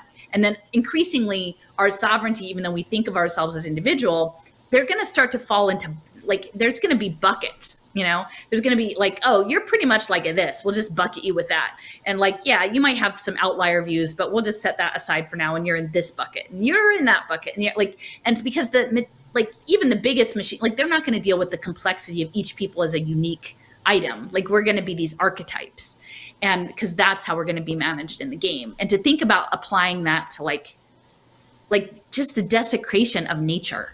like and to even think you could try. Like no offense. like like nature is subsumed within blockchain. Like like now what like mm-hmm. nature is reportable to blockchain is kind of ridiculous. Yeah. Totally. Through playforms leveraging automated logic and game mechanics facilitating engagement around resource accumulation and collective allocation. Okay, so game dynamics, automated logic, and resource allocation. Like those are all really important concepts. Collective. Like I really feel like I need to type that down. Yeah. Collective allocation. Automated logic. We do not want to live in the world of automated logic. Absolutely not. Use our game a little bit. The main game mechanic rests around the idea of the tree of life, an embodiment of the spirit of the park. And in this context, the uh, uh, Volkspark Friedrichshain, which coordinates the narratives and user flows around the park. Coordinates the, narratives and the user flows. Can I just say that? Coordinates the narratives and the user flows in the park. Now, as best I can tell, like it's hard to say. Now, this isn't a particular park. This is not like Bartram's Garden in Fairmount Park. I think that this park and the Tree of Life is actually a DAO. And I think when they're saying go take pictures of bugs, it actually, they're not in like somewhere in Berlin per se, even though this guy says come to my neighborhood and take pictures. I think the concept is more broad than any particular park, but they're controlling the narrative and the user interface. Hmm. I'm trying to read some of these words. It's almost like uh, you know, like the metal bands where you can't read the writing. game like, of what? oracles and game of sigils and the that, tree of life. Yeah. And Eric. Enric. Yeah. Enric. Enric and I can't see. The I can't read. Yeah. Pascal, yeah. maybe. I don't know. Uh, okay. Objectives to become self-aware through oracular inputs and to enrich its relations with its community. The tree of life. Okay, wait a minute. Can we just roll, roll back that back tiny, a tiny bit because I think sure. what it just says there is that this tree of life wants to become alive with our oracular inputs.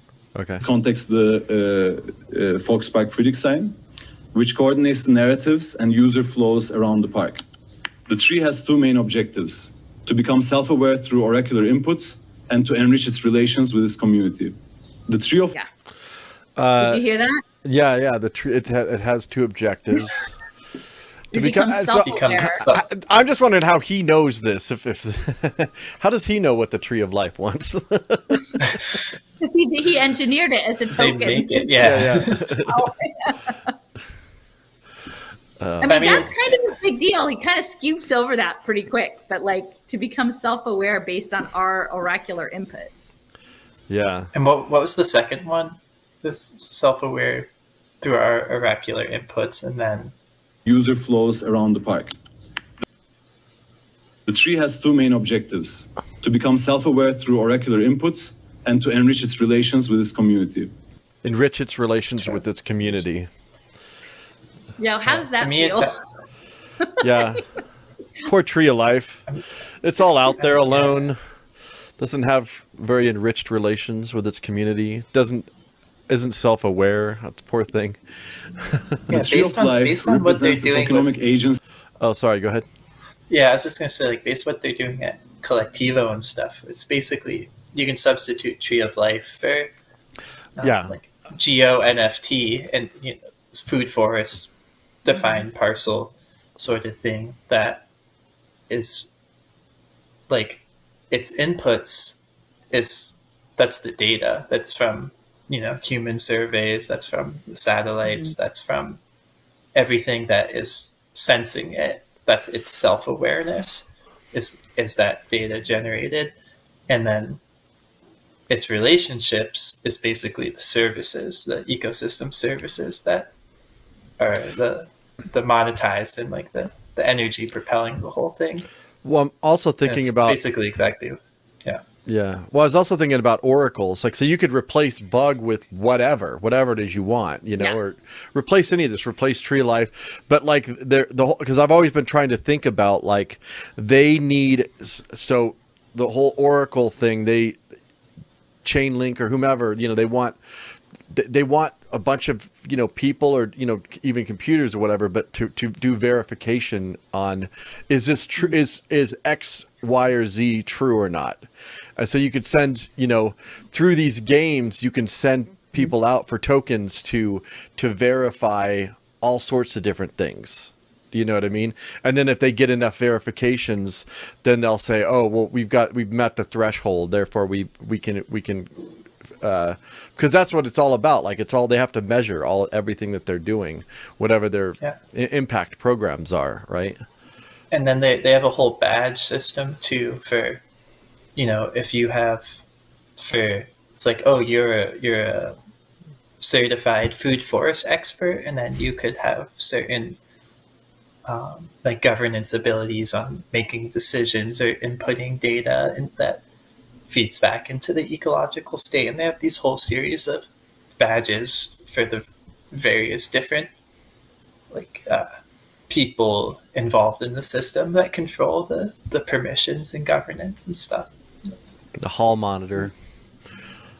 Yeah. Because I, I, guess the thing is it, like they can't fully automate all of the data collection that they want. Right. Like i mean they can get a certain amount from the satellites or a certain amount from the drones but like we aren't covered with sensors yet like not everything is available like the the the this the breadth of what they want so it, it feels like even now like within ai they say well a lot of things that we might like they might allude to that being AI are actually like humans behind the scenes, like facilitating data tagging or various things that make these algorithms work. But the algorithms aren't like prepared yet to do all of these things. Like it, it actually is a human teaming. And so that's that's the other part about like the complex system is like early on I saw a talk by this woman Amy Kruse, I think who was used to be with DARPA and she was talking a lot about hybrids like uh, she called them centaurs like that this phase would be like human machine hybrids and that on the one hand like they're trying to frame this chat gpt as like your you know thought prosthetic or your personal assistant. So that's a kind of hybrid. But i feel like this game is also another hybrid. Like if you choose to play the game then you are part of a collective organism that is feeding the tree this information. And the machine the tree this particular tree is actually a machine. And we're feeding the machine with data through translated through machine like individual communication devices. So that is another kind of like global hybrid structure and and that so, like so when, when we say cyborgs you know like it, it conjures up some a, a certain vision but i don't think that that term really gets at the the nature of a hybrid teaming life that, that is what they're yeah I, I, I, feel like one example like just you know say you have a farm food forest and they collect fruit that they're going to sell and as a part of the like management agreements for managing that parcel in the system you know they'd be weighing the food you know we, we collected this this amount of fruit and that'd be on a scale and that mm-hmm. scale that's digital information. That's this sensing mm-hmm. that would be inputted back into. It's like, oh, the forest produced this amount of fruit, and you wouldn't think of that as being like a cyborg, but that's that's what it is. It's the same. You know, it's interesting because the garden used to do that. Like we we have yeah. a, an urban farm, and we have like a youth program, right? A summer like you know that they work with the kids and teach them about it, and and you know it was a great program, but again, when we do our end of the year fundraisers, we're always like, and this farm produced X amount, like, and I don't know how actually totally accurate it was, but like X amount of food for like the community. A lot of it was given out, you know, either low cost right. to low income communities. So like that's the productivity, and it's not yet nuanced enough to be t- like you know tucked into a DAO, but it could easily be like that could be a, a hmm. coordinated superorganism. Yeah at some point. Yeah, exactly. I feel like that's a good way of showing how it's not. It's stuff that you know people have been weighing the food that they've grown for very long time. It's not like yeah. some weird new thing that they're like making you do or something, but it's just you know suddenly the scale records it so you can keep your bookkeeping or whatever, and then there you go. You're you're deeply in in this. Well, I just was thinking the uh, remember the original uh, personal personal assistants. You, you, you, do you remember this one? I always like turn that off. that was like the back when Windows, the old school Windows, they had this little guy that would pop up. That was your your, your Windows. Oh uh, stupid. I think Windows XP was the the earliest. Uh, uh no, they had. Well, and I would say, like, that's not the earliest. The images Windows there, 95. But that, that I had used. Yeah. Oh yeah, gotcha. The the image, the yeah, it's like tarot cards. The one on the, the, the um the right, mm-hmm. like it's all it's it's mushrooms. Like it's a tiny person in giant mushrooms, and then like uh, there's a big oh. mouth sticking out. Yeah, I see a mouth. Yeah, so, with the tongue sticking out. Like, yeah, huh. and I mean, I'm just gonna say, like, you know, so much of the stealing fire book, it's it's definitely all about like well on the one hand like altered states of consciousness but on the other hand like fungal networks it's like it's like a lot about or maybe maybe it's all connected ultimately i don't know. Yeah i have some clips here of jamie wheal uh we, we may or may not get to him but uh well let's let's continue on. See with an associated ethereum address owned by a gnosis safe. The safe is the owner of a spectralized fractionalized nft thus is the beneficiary for the majority of the stake tokens.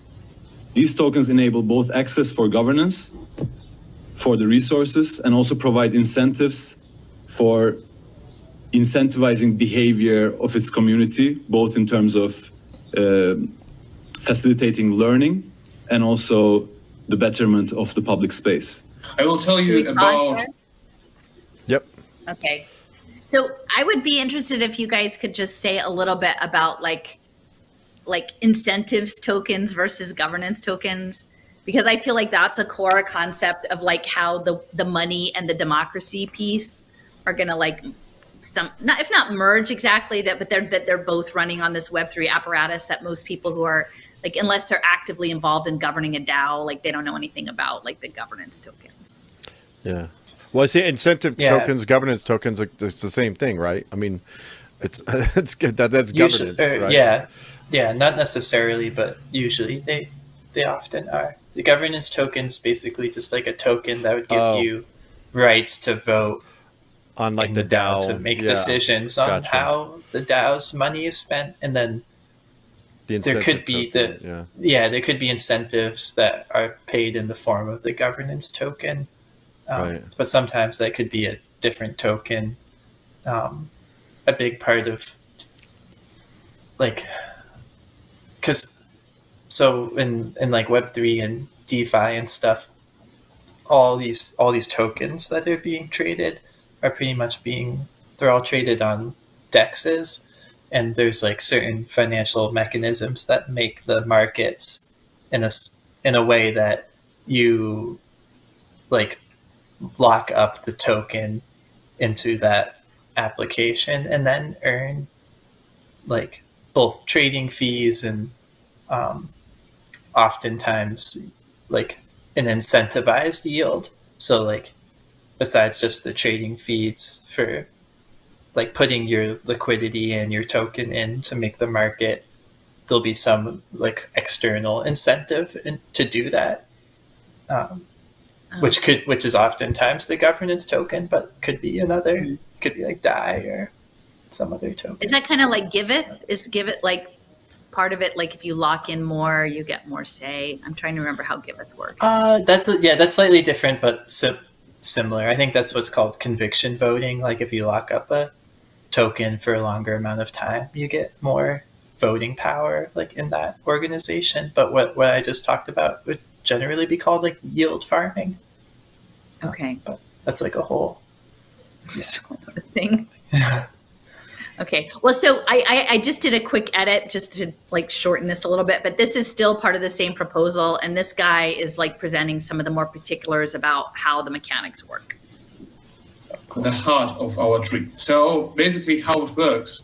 Uh, we have ERC20 and ERC721 tokens on the network, uh, and based on the result of the games, uh, based on the result on some actions that you've done in the park, uh, you've cleaned, uh, you've cleaned the park a bit, for example.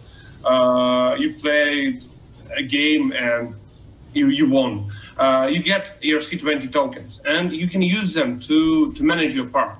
So, for example, here you can see a list of proposals uh, off chain. So that's a snapshot, which is like off chain voting provider basically for us. So you can uh, generate new proposals. So uh, yeah, like this. You just click new proposal and you can fill in uh, your proposal, voting parameters. Uh, I, I, won't just I won't just fill in because time time is time is really running fast here. So uh, yeah, for example, it's something like this. You generate question. Uh, for example, you have some hounds who have helped to manage like the park a lot, and you want to send some amount of tokens to him. And what we basically have here is uh, some kind of a plutocracy. Let's let's say it right. So the more tokens you have, uh, the more uh, the more value you brought into the park. The more tokens you have, uh, the more power you have in the voting uh, on on the on the park decisions. Uh, so yeah, you can vote here, and I will just I will just show you an example of past voting. So yeah, that's like general examples of different voting. So yeah, so for example, uh, you're just passing the vote, and after after the vote has passed, it goes into the reality application uh, when you should approve it and after the vote has been approved, uh, it can do anything. So, for example, uh, we have a general pool and uh, on on Gnosis on Gnosis Safe, and you can send some tokens from Gnosis Safe uh, to pay to musicians that will come to your park and play. You can uh, send some money to clean the park. Uh, so you can you use your game and bring something bring something new bring something new to the infrastructure. We actually implemented one example of one of these. Okay, so I just want to sort of frame what he was saying. So at the beginning, he said something about you can earn tokens to like by playing a game and like winning a game. And I, I can't remember if this was in the bit of the clip, but at one point he said like the people who have more tokens like have more say, right? So if you're more invested, you get you know a weighted vote. But this entire premise now, we understand that this isn't probably a real park in a real place. This is a DAO. but if it were actually a park with real musicians playing, like not in Decentraland or whatever, like this were actually a physical park within a physical place, like all of this is understood as like total privatization. Like if you incorporate a park that maybe was formerly a public park as a mm. DAO, and then you're all voting like everything becomes a market. And then your participation in terms of your proposals how you vote on the proposals those are all signals. And in my opinion like unless it said otherwise i feel like it's signals that are making patterns that are reflecting back like who you are on your own digital identity like like for this machine learning. Like are you somebody who's the one who's always making proposals? Are you somebody who never makes them? Or like how are you perceived in the collective um, because it's it's going to be framed as radical participation. Like, look, it's op- open to everybody, but they're going to use your participation, the data attached to it, and the tokens, because this is all tokens. You're not like sitting in a meeting in person saying like, "Hey, like I think we should have a summer music conference, like you know, whatever event. Like, let's raise some money to have yeah. some musicians, and we'll do it." Um, it's all like clearly in nodes and blocks and and like connected. Um, and and when I saw that, it, to me, it struck me like everything I've seen with the Gitcoin grants is that, and in know, in that case, like that, that's a little bit different because they've got the, um, what is the the voting? Is conviction voting? Is that the conviction voting? They've got these matching grants, so they're incentivized to like have the largest number of small amounts of grants that are then matched by this like billionaire blockchain money. Um, oh, okay. But they, they really want the broadest number of participation because they want the data and they want it, the interconnectedness because they've said like we want to know the peers, right. we want to know the like how you fit into the group. So you know, again, you're arguing down the primrose path, and you're like, well, this doesn't seem so bad. Look, we all have a say in how we govern the park. And you're like, oh wait, wait a minute, we turned the park into a what? A machine? like, we didn't realize that that was like that there were other options than turning the park into a DAO, but we just did that. Like, and like, look, how did that even happen? So anyway. Well, just the whole idea of the tokenized voting, you're taking two two distinct things, markets and then like a democracy or something that's democratic, that are that I would argue are kind of incompatible. They're not, you know, to have a to have a health, you know, to have something that's democratically healthy, you can't introduce a market into it. to me, that's totally Come on, insane. it's the American way, Jason. Yeah. well, I know it's. I mean, yeah, not even getting into the fraud, the fraud that we've been experiencing for you know hundreds of years.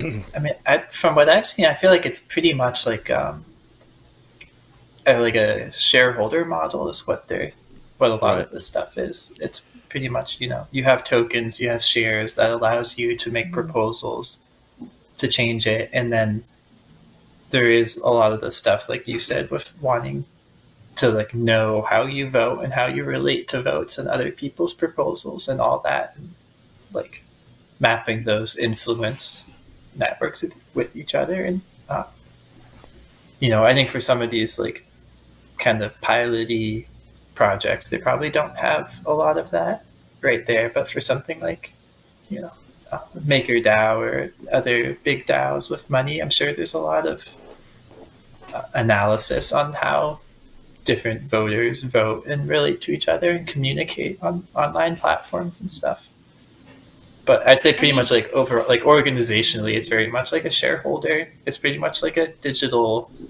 It's a digital version of corporate like organizational. Management. Well, maybe when we get we get done with this piece, if we could, I, I don't know that I actually sent you the link recently, but like the Merkle paper about the DAO democracy, like because, because that's sort of a core piece of what I'm trying to explore a little bit. And I, you know, I'm not saying that I'm doing yeah. it super effectively because I'm still tr- struggling with it myself. But this idea of futarchy, which is something that like initially I think Sebs had brought up, and then Robin Hanson and creating um, markets in outcomes around public policy, and then doing speculation around the voting. Because I feel like in some ways, um, I agree with like what you said for for now but i can see yeah. that if they if we do move into a like we've got to totally remake democracy for technology that um it's kind of like when I try to explain pay for success finance to people, and they're like, I don't know how you make money on poor people. That, that seems counterintuitive. And I was like, well, it's not actually, it's about gambling, but they're gambling on the outcomes of a game. And so you actually need the pay for success to, to create the game because if there isn't any game you can't have the gambling the, the big money is in the gambling it's not in the first market it's in the secondary market and um, and so I, I feel like in some of this thing with like the betting on democracy like they have to move us into a new framework to enable like the new markets that they yeah. want to have like gambling on public policy outcomes which is crazy to even think that that's a thing that they would do but it seems clearly like when you look at the Merkle paper and he says like, oh, by the way, I'd like to acknowledge like the people who helped me think through this paper, you know, and it's it's Buterin and it's uh, Freitas right. and uh, you know it's Hoskinson and Swan, like all of these key players. It's not like he's just sitting in a little office by himself in Oxford, like churning this paper out. Like there's something, there's some legs behind it that they want to make this DAO democracy happen and and i don't think it's to make better democracy i think it's to make better signals like more granular signals and then to create the betting pools and then to like enhance like the decision theory around the ai i. Think they need a better graphic designer for the interface of their game. What you don't think? Yeah that's not track i don't know like King well it, it looks like something i would do which is not good. Yeah. Too. But yeah, no, I, I think what you're saying, like, I put it. I almost think of that stuff like the futarchy, the prediction markets, like mixed in with voting and the um, liquid democracy and all those different things. Yeah, I mean, it is. It's it's a part of like the DAO frameworks and wanting to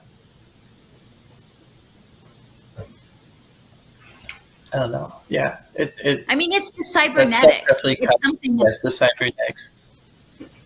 Yeah, yeah, I mean, and again, I'm not saying it's tomorrow. Like, I mean, it might not even be before I'm dead, or like it might be 15 years from now. Like it, I, but they have it's to, close, position. Yeah. Like they have to like. um you know, and that's why I was particularly interested in like Vermont and the, the, the conversation about like, to me, like you need, like you need to situate the story in a compelling uh, backdrop, right? That that would be appealing to sort of a populist framework, but not too extreme, right? right? Like not too, and and to me, like in, in a place that is economically, you know, distressed enough that you could roll in something without a huge amount of resistance and like you know having people pour outside money in to stop it and um, like the, the whole town hall meeting like if, if they're if they are able to successfully co-opt this idea of like a small town uh, you know america town hall meeting into like a, a liquid democracy you know you know whatever conviction right. voting yeah, yeah, yeah, yeah, model and then and then start to bring it to scale i mean i mean to me that and then and again again the media would right. chime in and say oh my gosh thank goodness that we've come to our senses with some bipartisan like sane way of coming to consensus around these big issues. Look we don't have to hate each other. Mm-hmm. we can just like uh, run it through the app right? And look how much better life is now that we're running it through the app. And and it's so hard to find a different positionality because i don't want toxic opposition. Like i don't want toxic polarization either. But like until there's some uh, alternate narrative like i see this one just coming. And um and, and it's literally to feed an anti-life system. And and it's very hard to sit people are like well so what's your proposal? And i i don't have it yet because it actually if it were authentic we would be talking about it together you know as like among our neighbors not you know just well you know I've, I've heard the what's your you know what's your solution come from a lot of people that are actively promoting you know blockchain technologies. And so my first answer would be it's not that. you know what I mean? Like it's not that thing. I mean, I mean I know what it is, but I know it's not that. So that's actually is a step in the right direction to say no, this is not something that we want. now now we can have a conversation about what we want or whatever. And we can get into the game B thing too at some point, uh, but like that's a lot of that whole thing about the, the that conversation.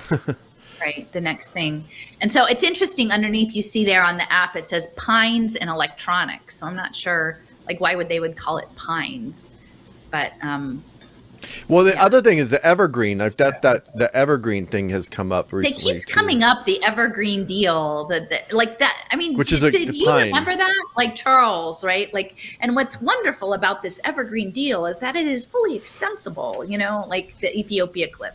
And I'm like, it, it oh, that oh. whole thing is just so staged. Like it just like mm, like it just rubs me the wrong way. But I'm going to use that actually when I when I go present to these these women in New York, like in a couple weeks, um, because it just it just it's like right out of the guy's mouth what their plan is, right? Mm-hmm. But, yeah. Do you want to watch more of this? You want me to keep going? Yeah, this okay. this finishes up like okay. this. This is it was mostly that beginning part. Like I almost feel like I want to transcribe exactly what he says yeah, because the, almost every other word is very very loaded. The, yeah, that, there's a lot of language in there that's yeah. interspecies games. This is this is called a game of oracles, and it's a, a specific instanti- instantiation called game, uh, King of Bugs. Um, so a bit of context. Um, we were describing some type of autonomous system called the tree of life. The current best paradigm for instantiating a system that has, we would call it wisdom, self consciousness, agency. The current best paradigm is, is called machine learning. Machine learning requires a, a, an amazing amount of high quality data. So, wouldn't it be cool if there was a way to get data into the system without making people work for it? Data that is really, really difficult to get this is sort of the, the, the, tricky thinking of, of the tree of life. It's a super clever, uh, it's a super clever system. So the tree of life is going to invite you to play a virally dynamic game. It is a live virally web app. You can, you can, use the QR code on your phone, and it, will work a lot better than I will demonstrate on my on my screen because it's designed for a phone. Um, so uh, let's just uh, let's just play. So this is the first screen. No, this is not the first screen. This is the first screen. So um, this is called the Game of Oracles, and this is a landing page for. So it's the Ouroboros or whatever that snake thing. I was say that that that uh, we were just talking about that language. We're uh, th- that. It, yeah, you know, like like the snake, but it was almost like there's things coming off of it, like the arrival language, the alien yeah, language. Yeah, it does and- and look arri- like the right, like that Oh, was yeah. my last post, and The it alien does. It, language. I mean, Huh. if you imagined it, it's all black, like the edges. Yeah. Anyway, I just I noticed that. the that. game of Oracles, and this is a landing page for many different types of games. Again, one instantiation we have made is called King of Bugs.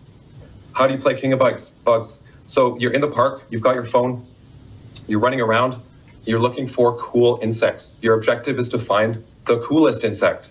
Like, haven't you ever thought about this in a park? Where is the coolest insect right now? What does it look like?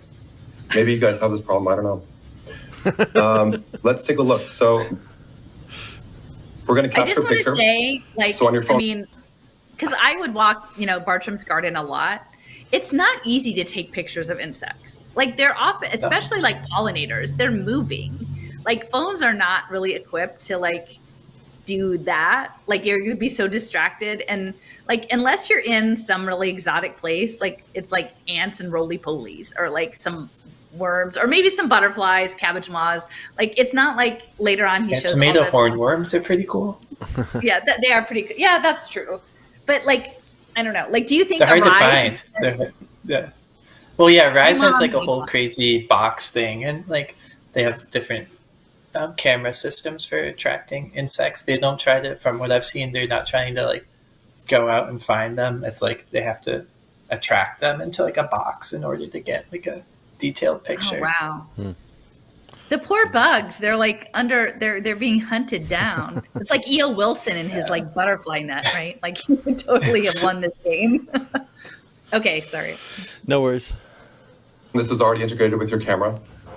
Uh, so in data science, I want to get high quality data. So here we can actually put a region mask on top of the image. We're gonna we're gonna enter the image. We're gonna submit it to the Tree of Life. That's a weird Gonna name circle it? thing again. Mr. Squishy. And I'm gonna I'm gonna compose a poem to it. Poem I'm gonna here. compose a poem. So I had a lot of fun. I was making poems for all these bugs in the database. Uh, Why are you submit. making poems in the database? That's what I want to know. Like that's strange. I mean, I'm not against poetry, but like, why are we feeding it to machine learning? Yeah. Okay, so this is the mobile app. We're currently in mobile app world. We're not connected to the blockchain necessarily. So I'm going to switch now to the desktop app. With the desktop app, you should certify.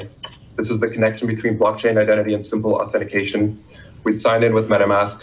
We would certify our submissions. We sign them and say, yeah, this is mine. I own this in the blockchain. And we can take a look at the leaderboard. These are the current top bugs. Cool. Um, how does a bug become the top coolest bug? The king of bugs. Let's go back and let's let's uh, yeah, that's right. We built Tinder for insects in a Well, I was thinking too about like the face uh, is Mark Zuckerberg's hot or not. You know, Facebook early iteration of like they're gonna is this bug hot or not? But see, the thing is, like, what if this this this mechanism is what they're going to use for voting? Like, what if all of a sudden you have 300 votes a day? And like, doop, doop, yes, yes, no, yes, yes. I mean, like, is that like you swipe for your thing and then the AI is doing it for you? Because I don't think this is really about bugs. I mean, I think right, right. is- thing is like they're not asking you to identify the bug before you put it in no the ai is going to look at the bug and like with its machine vision somehow sort it out um like you it didn't really he, he didn't say you needed to know anything about the bugs or their habitat or the time of day or the whatever i mean i'm sure there's some metadata that comes with a photo but um Well, even the bottom, there's arrows. Like there's a little guy puking, and then there's a heart. Yeah. Well, there's like love it, hate it, or whatever. But like again, I, I think there's something going on here besides the bug game. Like there's some Yeah, larger I, agree.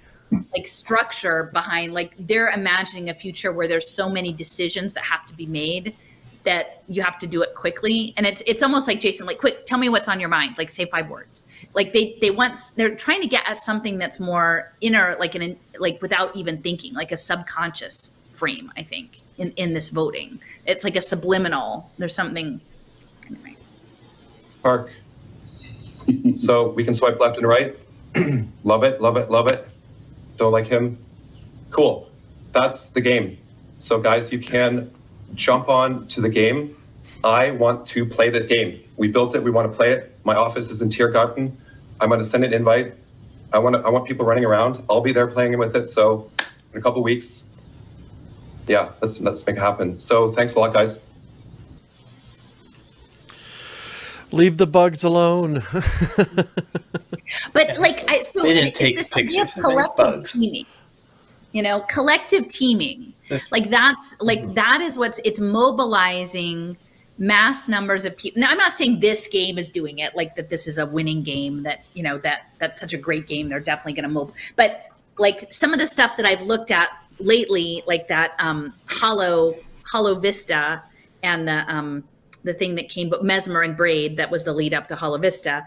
Like they want to create a slick and beautiful game that's like really high end and that you will enter and then across all of these platforms, like embed gaming mechanics that may or may not be doing what you actually think they're doing, right? Like you think that you're on a quest scavenger hunt for a thing, but like in the process, you're doing something else and like the, the follow-up to this the, the mesmer braid game and the um, the hollow vista they had one called I had that video out here as well, Mesmer Braid. It was, it was something like the manual, like arbitration league or whatever, and that it was only on for a month, and it had a thousand people participate. But you had a caseworker, and the caseworker was a DAO essentially or an AI, and you would there would be a task and then you would have to do a scavenger hunt to come up with an object that would resolve the challenge and then make a story about it and then those stories got upvoted or downvoted.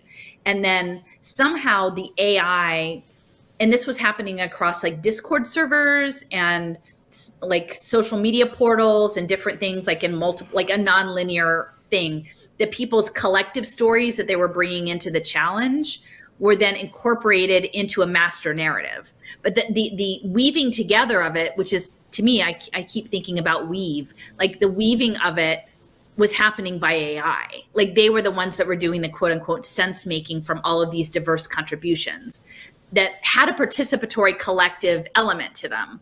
Like that they they they wanted people to join in the so story and collaborate. AI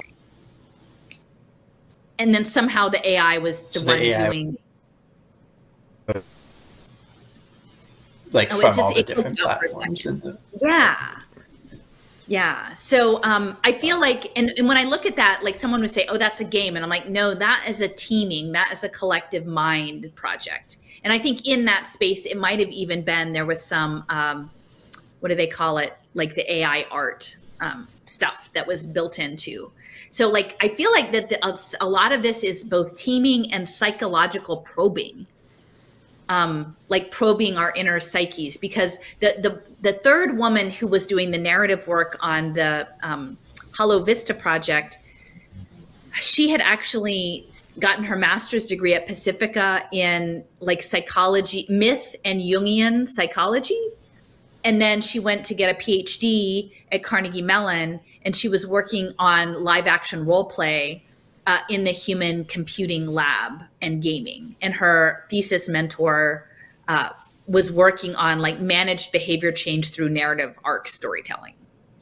So I'm trying to remember if like within the Kolektivo stuff, Leo, that you were like you pulled a clip and you were you know in it he was saying you know people who were upset over you know social issues in part who were causing property damage because they weren't invested in the property. They felt no ownership of the things that were being damaged.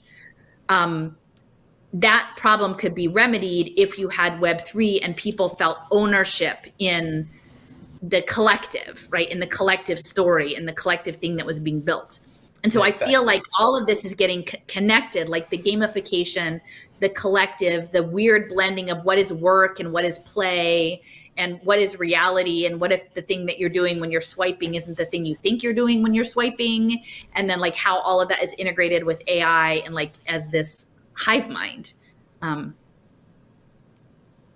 yeah.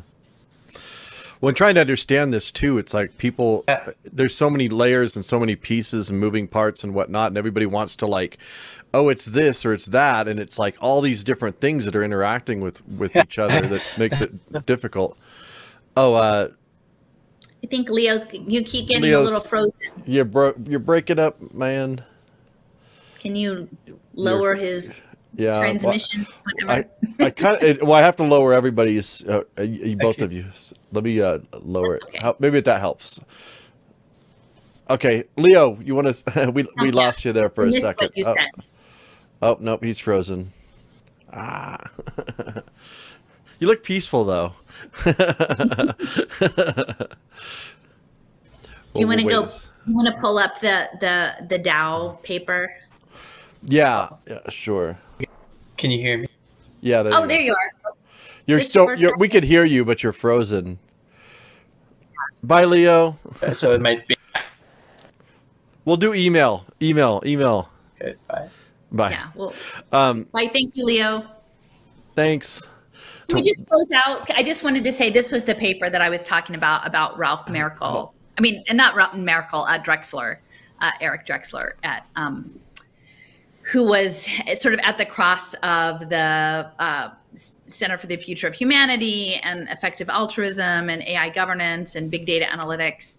And is it possible to up me a little bit so that I can see the document? Oh, yeah, yeah, for sure. Leo's dropped off. One um, moment. And so this was last fall, I think. Yeah. So, oh, sorry. No, it's not Drexler. It's Ralph Merkle. Okay. So he, he is another pioneer in uh, the molecular uh, engineering nanotechnology field. And actually, he came cryonic. up with the, the Merkle tree.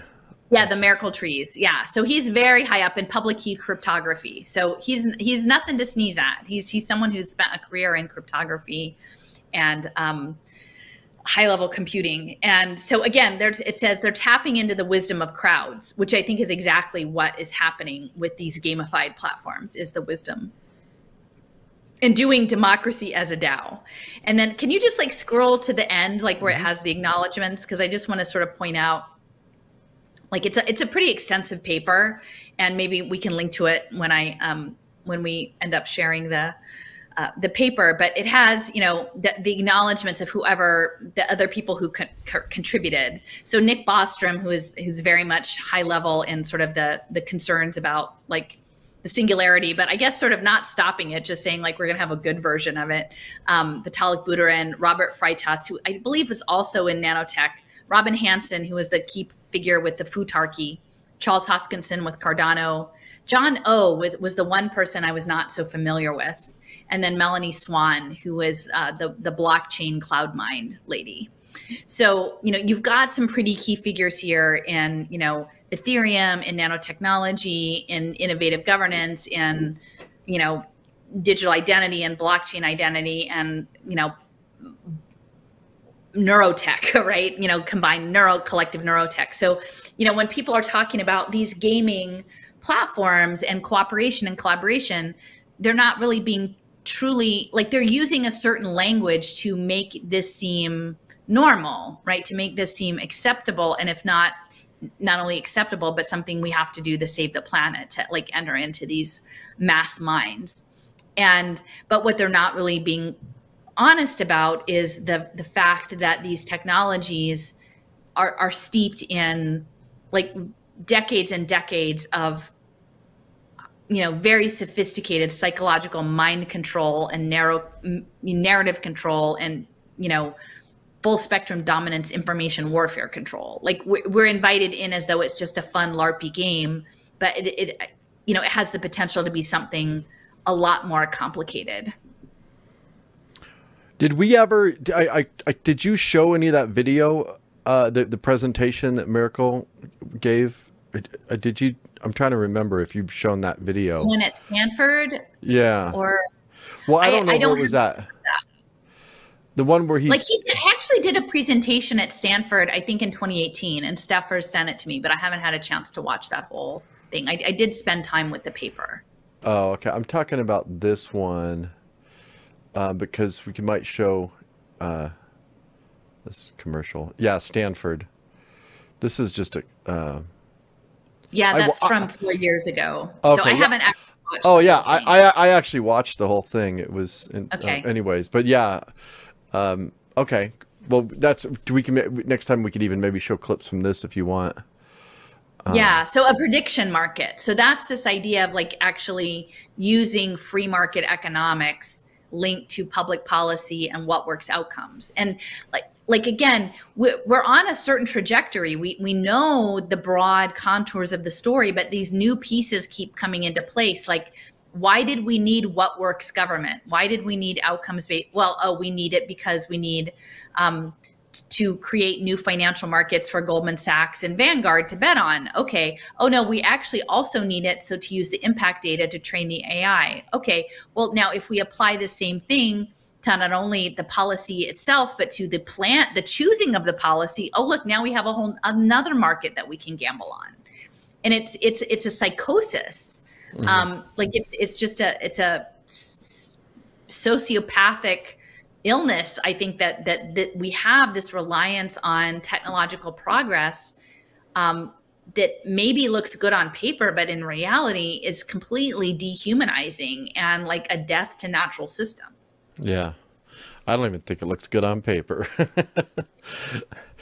Uh, yeah no, that, it's, it's a pretty interesting talk too. The, the guy is it's not his stuff either. He's kind of just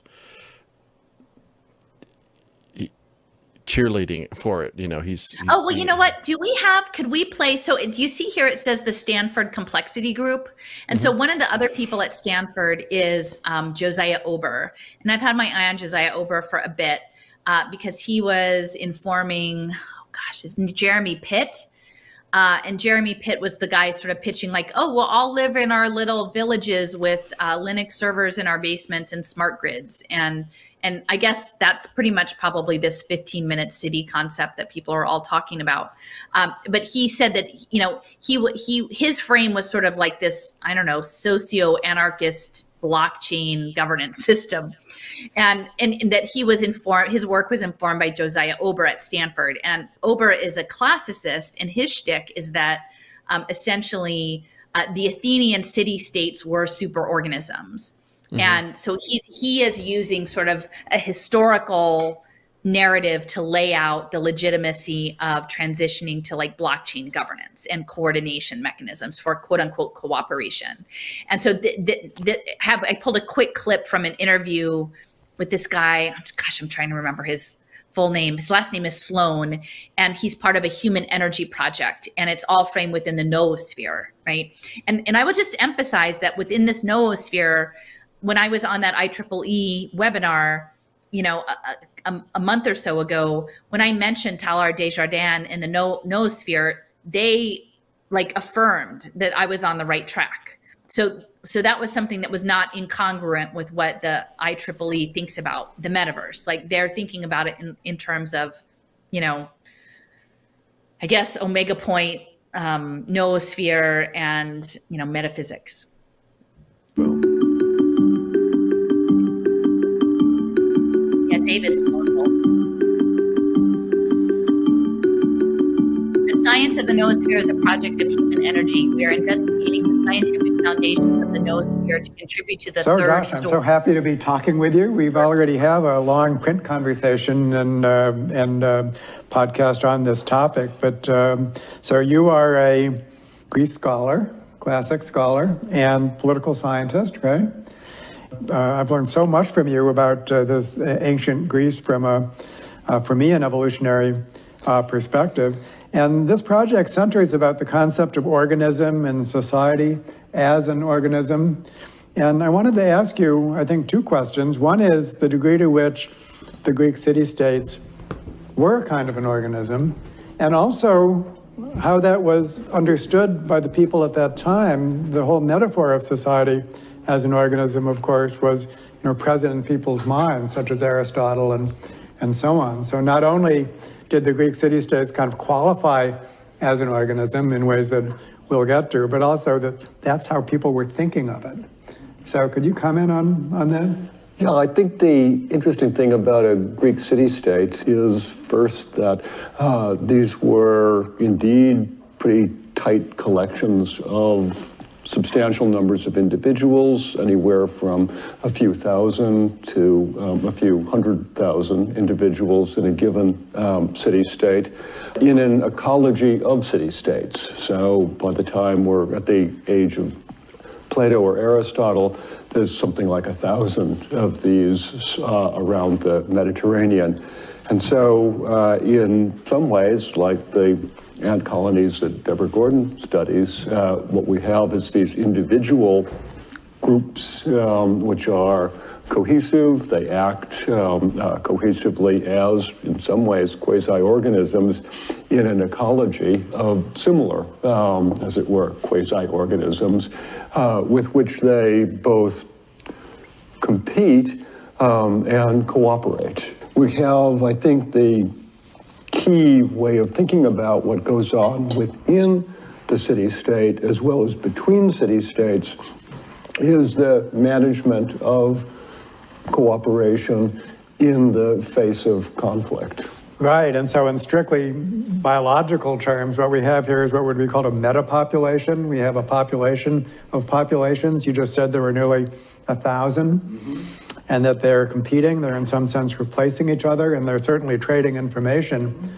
um, um, extensively, and they have a subsistence ecology. So it was very easy for me with my ecological background to appreciate what you were writing as, you know, definitely a, a multi-level evolutionary process. Evolutionary change, including cultural change, could take place within any one of these polities and did, including of the disruptive variety. And I think that um, uh, we could focus on that, but also extensively taking place between these these these polities. Yeah. Yeah. So for yeah. me, I mean, just take the takeaway is that it's not just about coordinating, right, and, and to, uh, to accomplish a task. It actually is situated within an evolutionary process.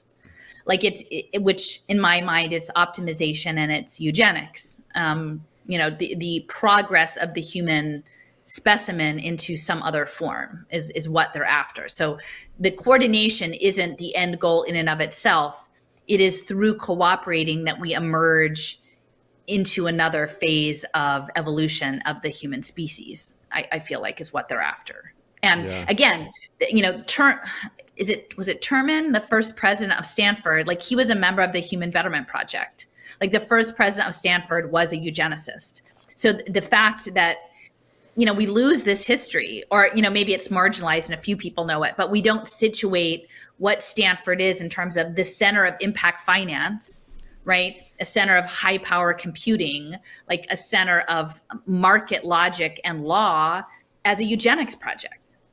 Because the eugenics project is going to be sold to us as wellness and longevity and personalized medicine. Yeah.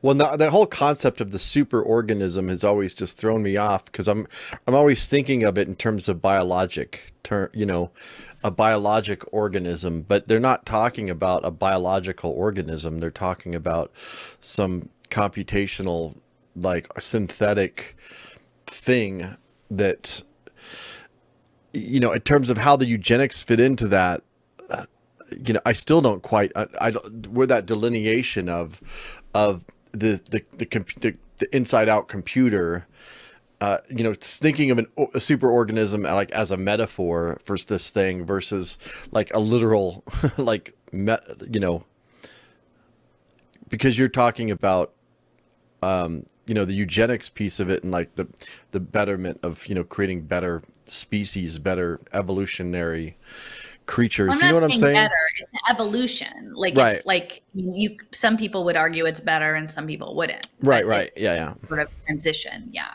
Right. Um, well, I mean, I would say the thing is like we're already a super organism in and of ourselves because like there's a huge amount of us that is functioning collaboratively within our biological processes that aren't of us, right? Like mm-hmm. we're already a host to million, billions and billions of little critters that are like, you know, I remember being in middle school and seeing some film strip about like parasites that live at the base of your eyelashes and being totally freaked out, you know, like in the way that only a middle school girl could be. Um, but like this idea that we aren't even of ours. I mean, and they're looking to engineer that, right? Like through gut you know microbiome engineering and things like that so we already are kind of superorganisms like in and of ourselves but it's it's creating connective tissue between us through energetic transactions mm-hmm. and and and i think you know like steffers and you know others would be, be able to make a strong case that those energetic associations are already there naturally like are being grounded on the earth are being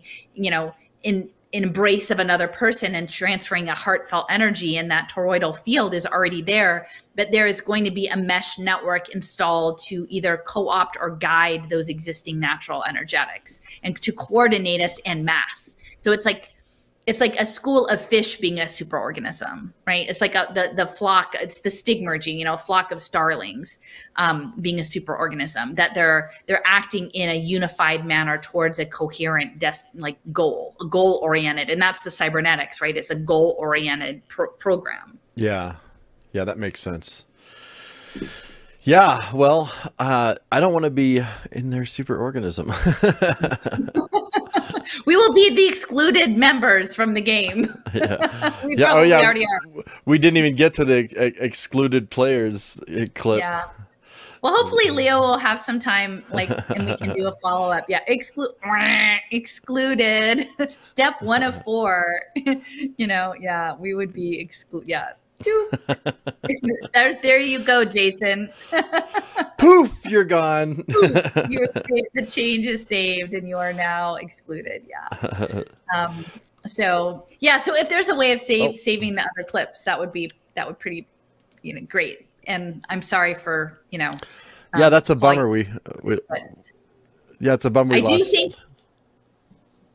Well, we, we'll we'll keep going. I mean, I'm sure that like Leo will have some time at some point to because because I do think that now with this backdrop, looking at what he was looking into with Kolektivo as sort of a pilot project in Curacao, which is Dutch, by the way. Like so, it's like mm. you know I've been trading emails with somebody lately about the whole Dutch East India Company. You know these things, these these you know that's almost like an eternal organism, right? Like some of these things, the crown, the Dutch East India, the, these structures. Well, I was also thinking too, like the Dutch, the tulip thing. Uh, that always comes to mind, the whole du- Dutch tulip craze, because that's the whole crypto. You know, the whole thing around crypto is all about. You know, I, I always calling Bitcoin tulip coin. Yeah. But there was well, there and was the thing is, it's aspect. also like the whole bio, like a lot of it is based in plant biology, like botany, um, and the discovery. Like a lot of you know these imperial travels were done ostensibly for science, right? Like we want to go over there and see what they've got and bring it back. Yeah. Um, so it there is a logic to the fact that you know the Netherlands are doing you know a rise in these biodiversity because it it can be literally considered, I think in the same way you might imagine 17th or 18th century, you know, explorations of undiscovered lands to collect, you know, in this case it will be molecular structures, you know, DNA well, John, signatures. John Bartram was collecting uh wasn't that his thing bartram yeah he had a subscription so he he traveled to up to up as far as upstate new york and then down to florida and collected plant specimens roots seeds and he packaged them and sent them to the English, predominantly the English gardens. And he had a, but he had a correspondence with Linnaeus. I mean, it's this whole group of of citizen scientists, right? And now we're coming mm. back to this this new thing, but like there will be the elite level scientists who are laying out the, the, the game and then we'll be just the scrambling around ants you know collecting the material like to feed into the machine um, it's not going to be a collect. It's not going to be a game where we're peers with the scientists. Like, well, it was like, be... what was the woman that the the blonde woman that you were, uh, and she's like laughing about it. She's like, yeah, we're getting them to basically do do, do all this, you know, interned work, you know. I don't remember, that. I can't. I can't remember her name, but you we you you've shown some clips of her just more recently. Recently, oh, Duettmann, Allison. Yeah, yeah, Duet- yeah, yeah, yeah, yeah. So she's yeah. the one with the the citizen science thing, you know. But yeah. Well, she was at the Foresight Institute, which is Drexler, like Drexler founded. I don't think he's still affiliated, but um, you know, the fact that she's connected to the effective altruism movement, like like that was a real eye opener for me to understand the context of that movement in the space with AI governance and data analytics. And um, so not only is it like Bentham esque, but it, it actually really is using the science of charity to train the machines. And then and then what you know? Like then and then Drex, you know drexler's going to give it a new language you know the language of um i mean it's kind of hard to like i wish i could conceptualize it. I don't really have a framework for understanding what that machine looks like but i do think that is it Severed? Is that the name of the TV show? Yeah, like, I haven't seen it yet, but I, I should watch it. Well, yeah, there's the, the, the, work that they're supposed to be doing is looking over these scans and scans of numbers, mm. and they they look like they're non-differentiated. Like they don't look like you would be able to find a pattern, but like you're supposed to feel into it. But the, the feeling isn't a good feeling; it's a bad feeling. And then mm. so eventually, after a number of days of training, this woman finally sees something that she's supposed to grab these numbers and throw them in the trash can. I'll check and it so, out. Um, yeah, it's interesting. Well, anyway, so thanks for yeah, setting it well, up. Well, I'll I'll save the I'll save the deck and we'll uh we'll c- carry on. So we'll yeah, we'll communicate. To be continued. yeah, to be and, continued. And then we'll figure it out. All right, thanks, Allison. All right, continued. for a little bit. For just a bit. So yeah i guess i guess you're allison's it's allison's on the east coast so she's a couple hours later than me. Uh, i'm in denver um, so we're just going to do a quick uh, leo couldn't make it with us but we actually have a lot more content that we're going to be going over. We only got to uh, just a small chunk of it that we were going to cover as uh, as is typical. I'm always like loading up the, the the deck right right the hour before and this and this and this so. Oh yeah yeah. It, well even today allison sent me an email and she's like 50 links. No, it wasn't 50 links, but but I'm like, okay, no, I'm I'm giving you shit. Uh, it, it, it, was You're, only four links. mean? It was only it's four links. Lightning, right, Jason? No, no, I'm I'm I'm definitely uh, learning a lot in this process, and it's been it's been a thrill. It's been thrilling, um, and I'm really grateful for all of you who are hanging in there with us. And I didn't actually see any questions come across the the live stream or you know the the pre-record. But if you do have questions at this point, go ahead and throw them out there, and uh, we will respond. But um, Allison, uh, did you did you notice I grabbed some clips there from that Severed? Yeah, show? that was good. You got the Severance uh, stuff. I actually numbers. I hadn't seen it, so I went and started watching. I watched like the first two episodes and grabbed some clips from it. Yeah, but it's um, interesting this idea of like a non-traditional language or sensing into this these data sets, right? Mm-hmm. You know, even when I watched it the first time, I didn't know. Like, you know, it's it's like you need so many exposures to actually start knitting it together. You know, and well, I think a lot about. I mean, even going back to. Um, you know 1984 or aldous huxley's brave new world and it's like they were kind of told in some ways things that are kind of coming thing, things to come that was another one yeah hg wells um, but just that you know you you look at these things as oh there it's a warning but it doesn't actually serve that function. You know even though we're like warned about the pitfalls of you know particularly in science fiction it doesn't stop us from moving forward. So the question is are, are these um, predictive programming things in science fiction serving another function in order in order to like maybe like ease us into it sort of thing. I don't know. I you know what I mean? It's more of like setting an intention than a warning. I don't I mean, I don't know. Like I mean, well there's stuff that's the storyline is very overt. I haven't really watched Westworld, but people keep saying like it's very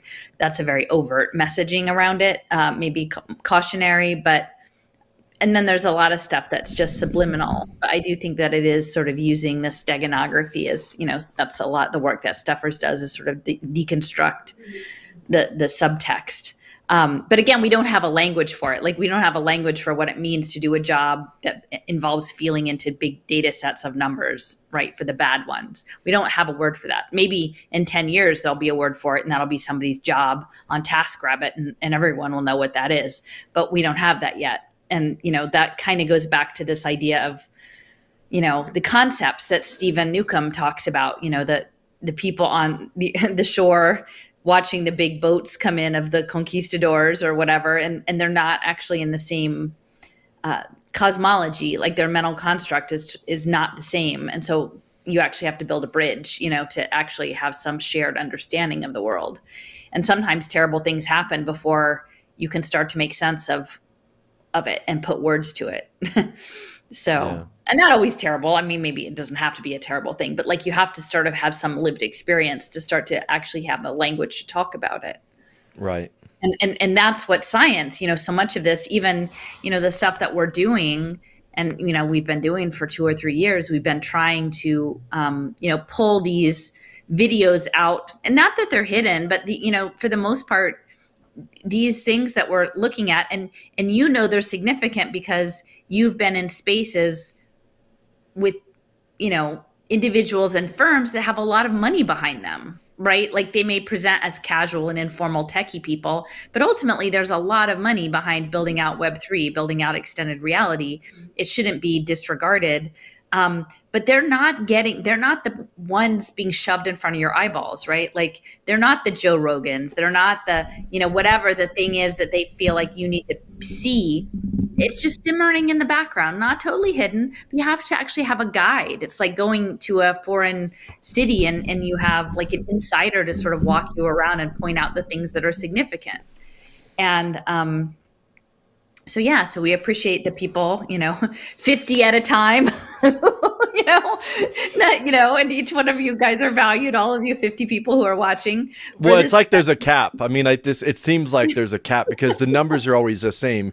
Even like you'll get more, you'll get new subscribers. I mean, and even the subscribers, your subscribers are kept at like new subscribers, 170 to 200 a month.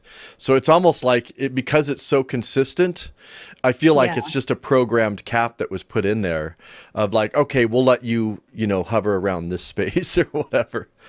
Um, and also too, I'll just say this too. It's, you know, people are always like, well, I'm not, you know, I've said this before. I send people these long videos and they're like, I'm not going to watch a three hour video or whatever, but you can't really understand this stuff unless you really sit with it too. It's like, yes, having the language and like knowing, because I send this stuff to really smart people and they're like, I have no idea what they're talking about. And I'm like, well, it's just because you're not familiar with the language. Yeah. Um, that, you know, they're using terminology that you, that's, that's not part of your lexicon. Um, but even, even if you have the, the terminology to actually get your, wrap your mind around what it means, what cybernetics means, what a cyber physical space means with tokenized behavior.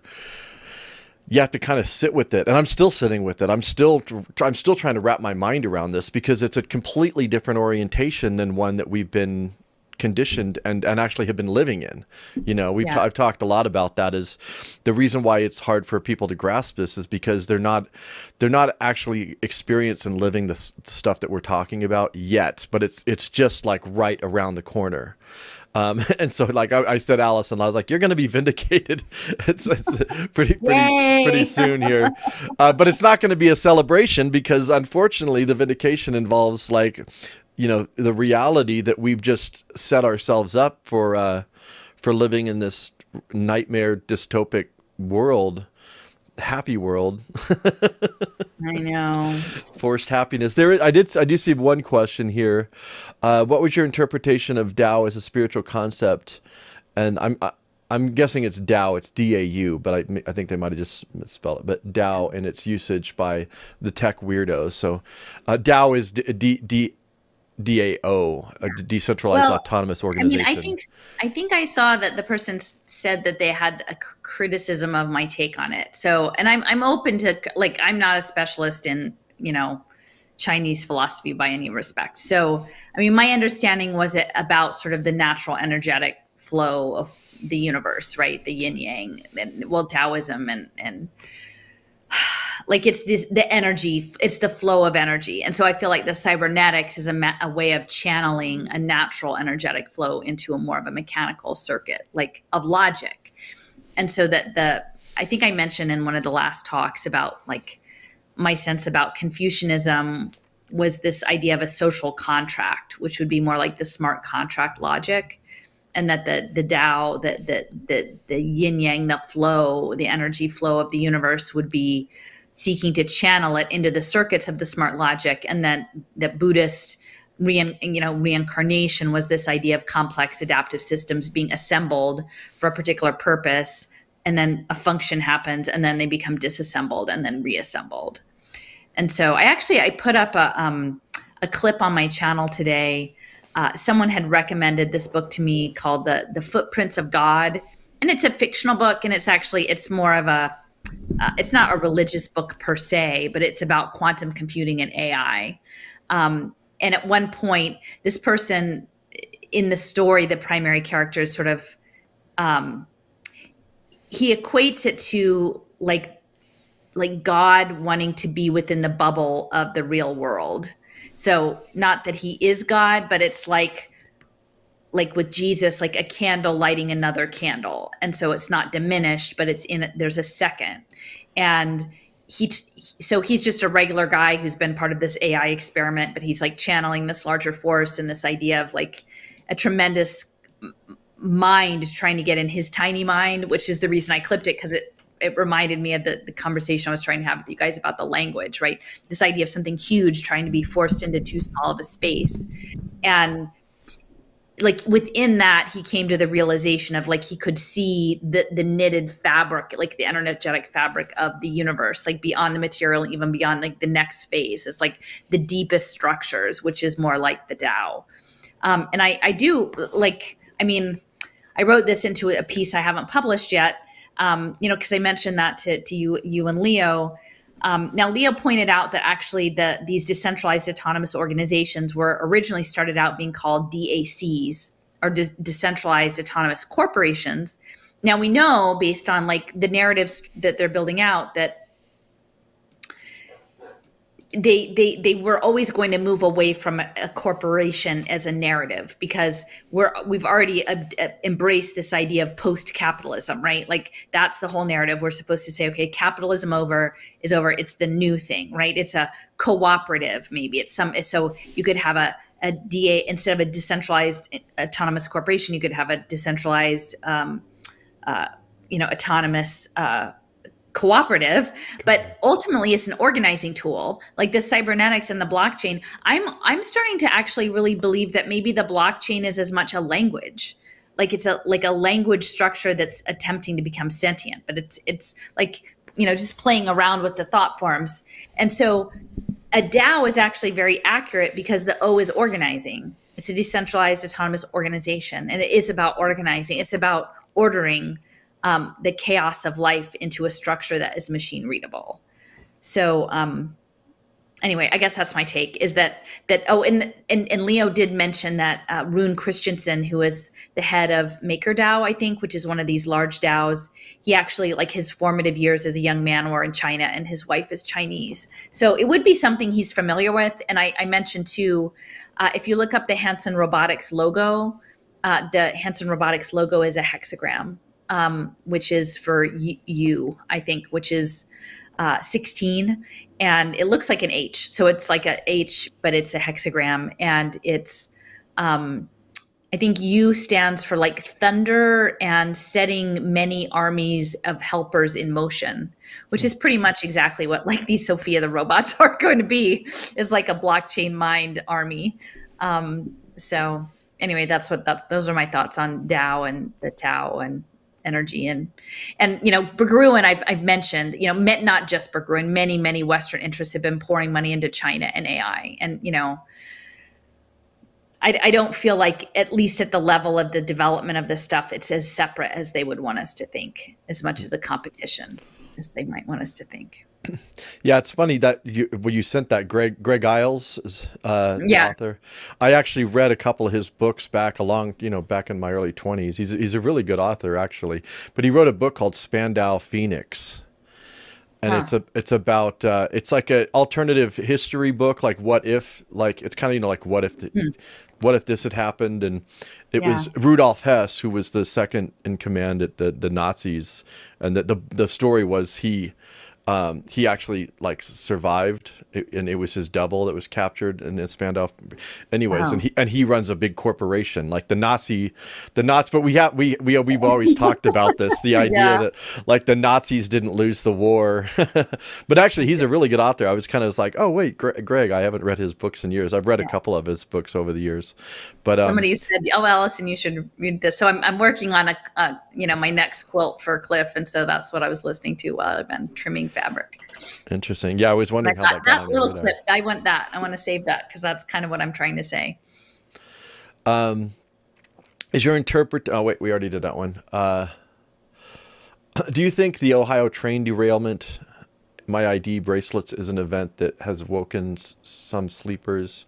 Do you sense that people are picking up on the plot? Uh, picking up the plot. What is your analysis of the events? Do you have anything to say about that? Um, well, I mean, I've been in in sort of email correspondence with Steffers, and she's pointed out a number of things about um, that event. Uh, additionally, I guess early on there was a key person in the interviews by the last name of Ratner who had a number of connections and then was also in the movie. So I actually happened to watch the White Noise, the movie, like the night before, like the right around the time it happened, which was kind of odd to me because in the movie there's a specific reference to a simulation uh, event. Like that's kind of like a key like climax point where the guy's told he's going to die, but the guy taking the data actually has a simulation armband on. And he's like, Are we in a simulation? And it's like, Well, we would have arranged the bodies better if we were actually in the simulation. So, um, but I, I don't know, like, if the awake, the asleep story, like, I mean, to me, that I don't know. Like, I think we should be like thoughtful. It's kind of finite. It's kind of a finite thing, you know. It's like I, I think well, about I my like progression. About stories, like what story right. are we living in, and to get to a, a place that you would like could wrap your mind around that most of the mainstream media that many of the people that we've come to like normal people would come to rely on as sources of information and the whole world is maybe not what we think like it takes a certain mindset to be able to look at that and, and then make sense of it. I mean, because, you know, we've been living through three years of outrageous things happening, right? And then people somehow coming to terms with um, finding ways to justify it. So, um, you know, you know, I, I just think back for me, it was comforting when Mohita read my chart and I said, you know, what's the audience for this? And she said, Allison, you know, the vast majority of people who are here in any given time are living in their lower chakras, which means not it doesn't mean that they're worse people. They're just living in their material physicality. They're not living in a higher plane to see it.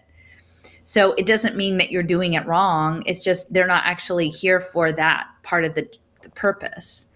And so, you know, once you kind of get to that point, well, then maybe you're just there to do the work, but not to have giant masses of people figure it out because they're not actually equipped to. They don't, just like we can't sense um, odors the way a dog can sense, you know, pe- people have a different sensibility. So I, I, I mean, it's, it's frustrating, but I, I think I think this you know red pill blue pill woken well, like it they gave us this language like this language has been developed like where did it come from right? How do we pick this stuff up for the ways of framing this conversation right? Because it has become almost a meme or a trope or this is just a structure for what we say about people that are living in, and for me i think the centerpiece of storytelling is really really huge. I think this idea of um, immersive storytelling collective storytelling like how much of a story like is true or not true or the sources um,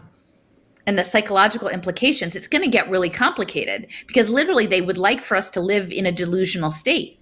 I mean, they really are working really hard to make us live in a in a state where moment to moment we don't know what is actually really real and what is not real. And one of the simulation platforms I've been looking into, this Conducttr platform, um, the other morning I, I, I was looking through their video channels, and one of their recent videos said they're using Chat GP Whatever chat, the AI chat thing, to like develop the scenarios for their simulation modeling.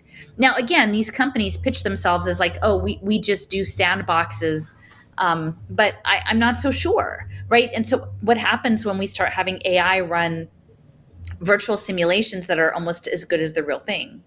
So, um, I guess I just don't know what to what the purpose is of the idea of people waking up. Like, uh, like to to how much of the story at this point we're so far out jason like i don't know that people i mean even my husband he's like i don't have time to catch up with you like i would have to spend the next decade reading all of the stuff to catch up and he's not going to do that. He's not going to like he has other things to do with his time. So I don't know. Like I don't know what we're doing. Well, I think there's there's again there's different degrees of being woke or whatever.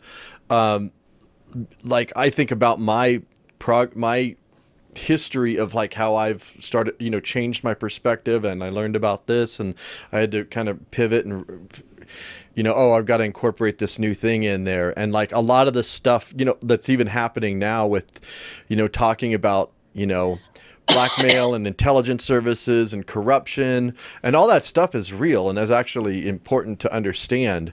But it's almost like then then there's another layer on top of that that um, isn't being incorporated into it. So like once you, so for me, it's like it's it's frustrating because you know, starting with the monetary system, I'm like, okay, once you understand how the monetary system works, it totally changes the discussion about all these other issues dealing with politics and all this other stuff. And then now, like the more recent thing is, you know, once you understand cybernetics and um, and and Web three, it, it, changes the conversation. And then you know so you know we're trying to have a, this this this conversation that's incorporating this new information. And the majority of people even in like alt media spaces are still having the same conversation they were having three years ago you know? And it's not to say that that's not an important uh, you know i think a lot of the stuff that they're talking about is actually really cru- crucial for understanding you know the world that, that we live in. Um, but it's not the end it, it it doesn't end there is the only thing you know? So it's like there's different degrees and different layers of this. Well and i think you i think this idea you know i'm i'm still struggling you know i have a young adult child who's pretty much isolated themselves from me because i think they i think for now that my existence in this like questioning is a threat to their like identity in in the world right? Like they're forming they're in this formative state of like finding an identity.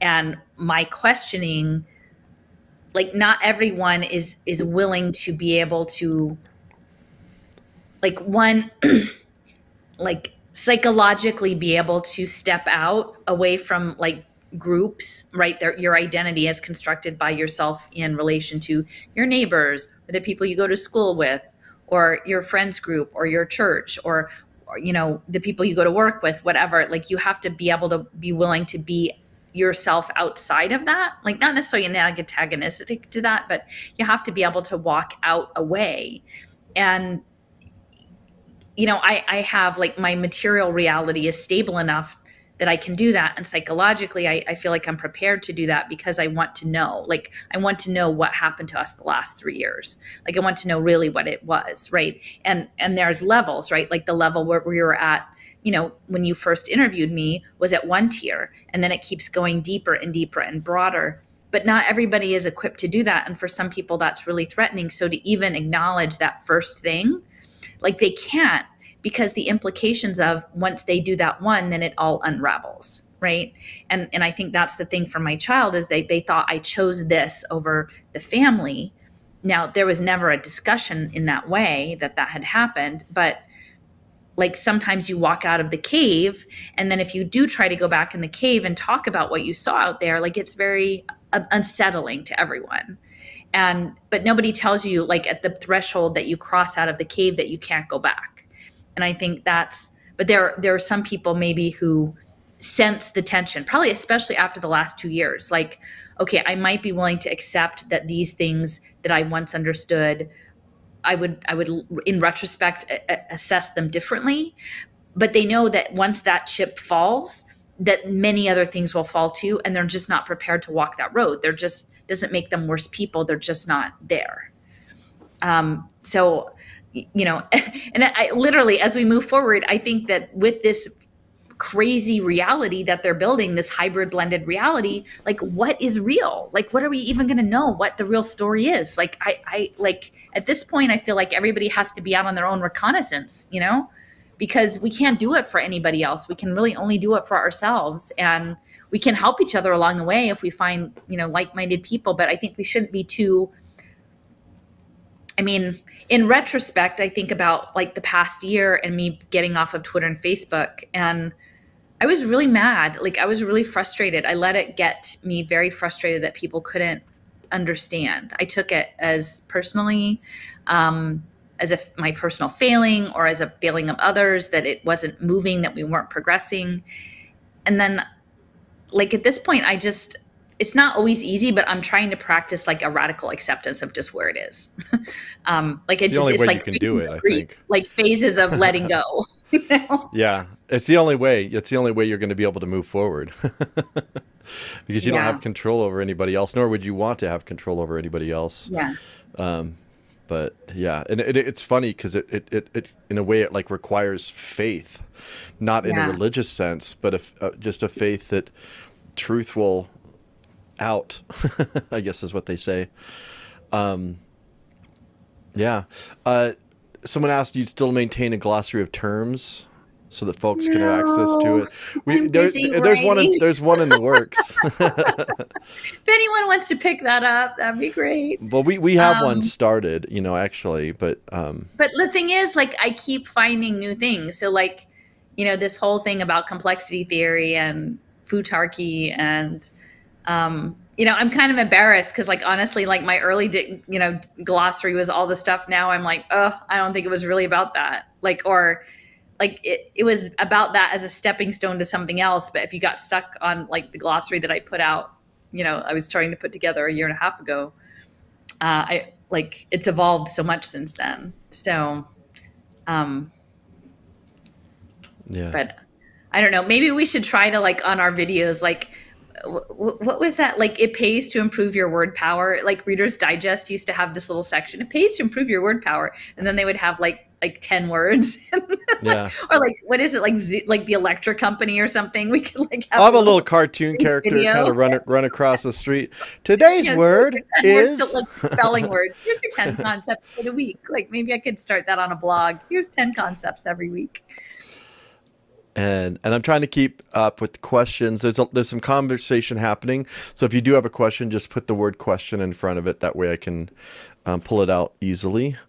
Uh, someone asked, "Do you know anything about the pre pre blockchain work done on distributed decentralized computing if it relates to early smart contracts?" Um, I, I I mean, well, for me, you mean like Scott Stornetta guys, or something like? Yeah, I, I don't like, quite get what the question is, but I, I mean, I have. So, I mean, I mean, the Ricardian stuff. Are you talking about like Ian Grigg's stuff or Scott Stornetta? I mean, I can't say that I've done like encyclopedic work in that because often I'll be in a, like a certain research path. But um, you know, I and Leo's talked about this too. But I think it's really important that um, you know, Stuart Haber and Scott Stornetta's early distributed ledger work was about time stamping documents. And so I do think increasingly that there is going to be something about synchronization and timing and time machine type stuff um, that's related. And and I, I thought I actually had a pretty good concept of it. This idea that like if you're going through immersive worlds that are set up as files, right, that you have tokens to access, like you're going to need the timestamp to get back to it in time because what this is what we're experiencing is four dimensions right? It's going to be a four dimensional experience. Immersive reality is that extra dimension. So um so yeah like knowing not just where is it but when is it is going to be important. And i think on some of these things with the ledger especially with the sensor technology that that leo's been talking about in terms of like ecosystem sensing like it's almost like they want to be able to run it backward and then project it forward. So, um, you know, in the context of that, uh, oh gosh, cesium conversation about the NVIDIA presentation, where they literally said, like, oh, once you get enough data in the blockchain, like you can start, you can run it like a time machine. And, and I, I think that there's this stuff like the Markov principles. You'll have all these different trajectories, and then there'll probably be an optimized trajectory um, to or or they might say like hey you can explore alternate futures right? Here just uh, come into our simulation and you can see what happens. I mean just the book you just said like what if this thing happened instead of that thing right? Um, or the person got captured or they didn't get captured. Eh, you know it is like a choose your own adventure only run on high quantum computers. Um, and i don't i'm not saying it's happened already but I, I can see that that's where it could be going. So um, anyway, so that's and then the thing about Ian Grigg was Ricardian, like his connections to Vinay Gupta at Mattereum and working on the Ricardian smart contracts because it was quite a, a, while of me being into looking at blockchain and smart contracts before I realized that the Ricardian ones are the ones that have the force of law. So you can have a smart mechanism that's like token enabled or sensor enabled that has like a binary yes, no, or on off type of thing. Uh, in a built environment or a financial transaction, uh, but it doesn't. It doesn't have a force of law.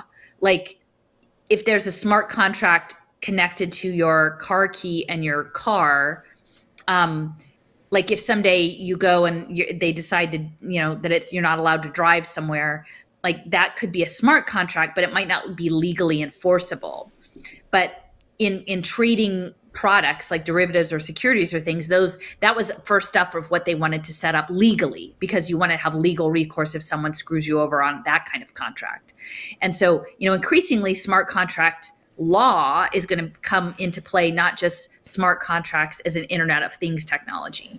So what what ian grigg like he was in early in the space and i think he was working in maybe the digicash space early on and like the gold backed digital currencies um, but he's a very interesting character. So those are the two people that I'm, you know, most familiar with early on. I know there's like a whole big set, and you know, honestly, that's something I should, you know, if, if people are interested in that, like Raul has a whole series, and his focus now seems to be more on crypto stuff, more specifically than Web three and the impact space. So I would just direct you over to Silicon Icarus, and like there's a whole thing about the early time of like crypto code stuff. Yeah, well, with smart contracts, I've thought a lot about this with policing and legal enforcement. That it, it the need for that is reduced dramatically because it's automated. Like it's connected to your bank account. You get sued, your money just disappears. you know, it's it's a uh, you know your your your your smart contract doesn't allow for the car to the the your car Uber car to show up to your house or for you to get the, the ride share or whatever you just don't get the ride share you know? Yeah. uh, it's it, so it's like there's another layer on society that's automated that has policing built into it. That that so you don't need yeah. yeah you don't even need the old old forms of of of legal enforcement. Uh, you, you know they'll still have that of course you know? But um also back I mean, it's the more Black Mirror. You know, I feel like it's more that level. Um, and you know, it's sort of like once the control system, the smart contracts become invisible, and then they're normalized. Like it'll just be what the world is, right? Like we won't. There'll be this transition point of chafing against it, and then at some point, people will just resign themselves to like accommodating it. And I mean, the thing I struggle with a little bit, like in the resistance space, I feel like because these social media feeds run on anxiety and strong emotion, like there is a financial and also like just reciprocal feedback to keep these systems of inflamed emotion like going on. I but I think the narratives around the totalitarianism in somewhat like this idea of a totalitarian control that is just out in front like an iron fist i obscures the fact that there's going to be the velvet glove version right? Like that there's going to be a softer version and that i do think that within the complexity setup of these machine learning they there will nuance and differentiation of available, that they don't actually want a homogenous totalitarian global population, that they do want some varieties and that they do want you to not fight it all the time. Like I, I feel like it's going to be more Brave New World than 1984, like that that, that paradigm. And you know, and maybe to get into the Brave New World, like there's a lot of soma and you know, that's the ketamine, the psilocybin, and the cannabis, right? To get people into just like giving into it and they'll be like thrashing around at the beginning and then then people will go there. But um you know i don't think it's it's going to be like a soft coup like a gradual like the tentacles um with with some shock doctrines. I mean i'm not saying that there's not going to be ever any sort of big things that are just like whoa but i don't think it's going to, be one rolling blow iron handed fist over after another. I think it's going to be a combination. And if we don't understand the ways in which they're going to use the amount of data that they have on us to push our buttons and to tell us what we want to hear and to validate us and to get us to walk along the road, like it would of course they're going to use all of that right?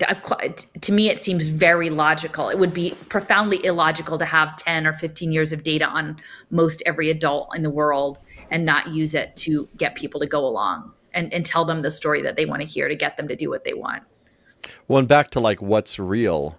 Uh, it's like everyone can have their own customized perception of reality that's that's crafted towards their their own their own personality and so like maybe yeah. some some people will get the brave new world version and and, and then some people might get the end up getting the uh 19 dash of 1984 um let's see uh, what's the best way to contact you? Uh, yeah, wrenchinthegears.com. Uh, her, she's got a contact page on there. Um, do you keep yeah. research bibliography? Um, that, uh, I mean, really, my maps are my bibliography. I mean, on all of those huge maps that I include, um, you know, and I have a lot of embeds. I wish, actually, you know what, Jason, I probably need to make a page on the blog that just has the master link embed to like all the different big maps I've made because mm. I don't really have a landing pla- place for that. that. Yeah. Um, but uh, yeah, because I, I probably have about eight pretty big, substantial maps that I have, and then in all of those, I um, I include the source link for the dot. You know, if you click on the dot, and then a lot of those um, articles and supporting materials are either linked or I save them on my blog, and then I have a link to where they are on the blog. So, um, well, yeah, and these so are resources sort of that people can use. So, like, if someone wanted to make a video and like, like, here's an idea, uh, make a video maybe with some friends of yours that are that are exploring some of this, and say, hey, let's just record ourselves and explore Al- one of Allison's maps and just randomly start picking things and like digging into them because I mean it might be a fun way to do some research with people um, because yeah there's all these the work that you've brain. done yeah the work that you've done on these maps is like pretty intense like actually I think I've got uh well, I was just talking with somebody today and I ended up sending a bunch. Um, yeah, I forgot about this map. Like this is one that we were, you know, I, I made earlier on about University College London. Um, but then when I was poking around today to give it to someone else, I thought, oh, okay, so let me, um, I noticed that there, there was a really you know and it's funny because sometimes you hit upon these things and you know that it's interesting but you don't know all of the stuff you don't know exactly what's going on with it um, so it was this uh, Finnish uh, art project, and uh, it, it, involved in, like a local currency and mapping social relations. And we found this report. This was maybe ten years ago and the report was so sad because the people, like the project totally failed. And this community that was on this tiny island that was like a UNESCO heritage site in Helsinki were totally skeptical of the researchers and they didn't want to participate in the project. And the whole thing got undermined. And so this whole, it was like a 100 page report saying, like, and then we tried this and then we tried this and it all failed. But it was built off of a project around a let's, what did they call it? Local economic trade what systems. The T is the trade system. So like all the kind of stuff like that, you know, like the Catherine Austin Fitts crowd, you know, is pr- promoting. Um, but in Amsterdam, and where they applied uh, some sort of like transit pass RFID chips onto local notes. It was called the Build Build Bilgen. I don't know. Can you can you look it up, Jason? The B I L J. If you put it in the search bar, it should come up. Um, the oh. Bilgen dollar, and um, I think B I L J it should come up like or B or no. put in dollar maybe. It should come up. If you type bi maybe. Yeah do, no i tried dollar. No uh, okay maybe you can't do it. Or it's in the bottom. It's near the bottom. I can't i can't i don't know.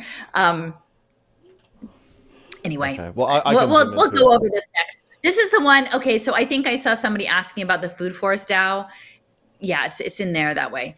Um, and so uh, Leo's been doing a lot, a lot of work about the environmental impact space and the natural, like agricultural ties into social impact finance and Web3 and environmental stuff. and so he, one of the early prototypes actually is on the island of, do you say Curacao? Um, and which is a Dutch, like formerly Dutch colony or affiliated with the Netherlands, which the, the Dutch are all connected to all of this stuff. And Oh, um, here it is. so they're doing a local currency uh, that is attached to the food forest and uh, you know it's really interesting to hear them talking about like li- managing liquidity and emergencies you know and that they're a cybernetics lab so it's very clear to me that um, you know these early prototypes as little you know arts projects or cultural projects are really meant to grow into something much larger so i'd really like to walk back through this map uh, along with Leo and look at the work he's doing with it was called Co- Kolektivo with a K, like K O L E TIV. Yeah. T I V O, Kolektivo Uh, with a yeah. two Ks. With- yeah. with- yeah, um, and and it was connected to Curve Labs as well and um, Celo. Uh, so it's it's a test bed because they always go to islands or like small out of the way locations to do these projects. And again, being affiliated with the Netherlands. So yeah, oh the Bil- Euro.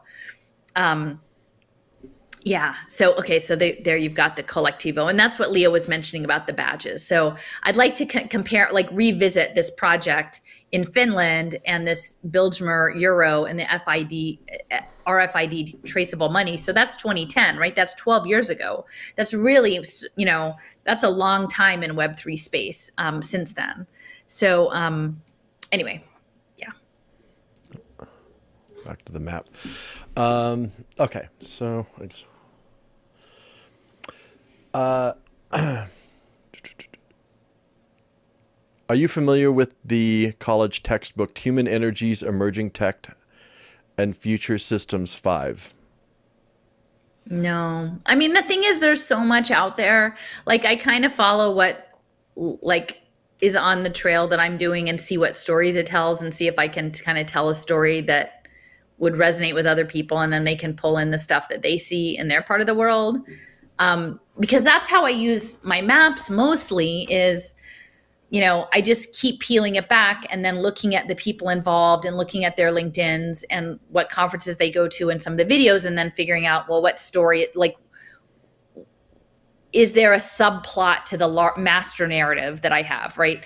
And right now, and the master narrative has changed, right? Like when I, Jason, when when we, you know, you first filmed me, my master narrative was like, okay, this is late stage capitalism, and we're dealing with human capital, bond markets, and technology, right? And and I knew that blockchain was part of it, like, but I I saw it as a, a way of creating. Um, these bonds, right? That that that was my primary focus, and then Which is a part, but that's a part of it.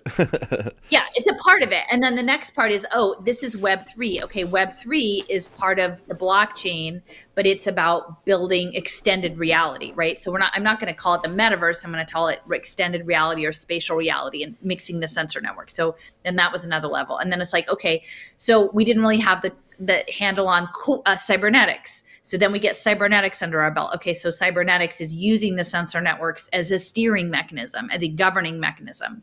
And then, so you get that under your belt, then you add in complexity theory. And you're like, okay, so it's not just steering, but it's steering individual units as agents um, and coming up with rules um, because it's too hard to steer all the individual agents. So if we can just come up with some rules that the agents operate under, then we can get them to steer themselves, right?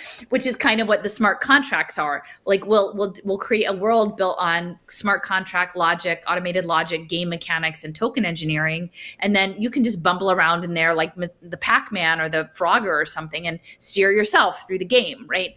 Um, and so I don't know what this next thing is. And people have asked me, like, oh, are, you know, again, are you doing the glossary? Are you writing a book? And I'm like, I'm just doing the next thing, um, because that's what what drives me. Like, if I were trying to make money or write a book or do a thing, like I would stop and then consolidate it all. But right now, I'm still on the hunt for what this thing is, and Oh, you know, and that's not even to include eugenics, right? Because that's still a focal point. Optimization, the global superorganism, right? This eugenics-based optimization through machines into a, a global consciousness, this noosphere. Um, so yeah, so we'll have to see. Like, well, you know, I think we're we're, we're still planning to do California in April or May, and then we'll, you know, uh, we'll see what comes after global superorganism. I don't know. I'm sure something.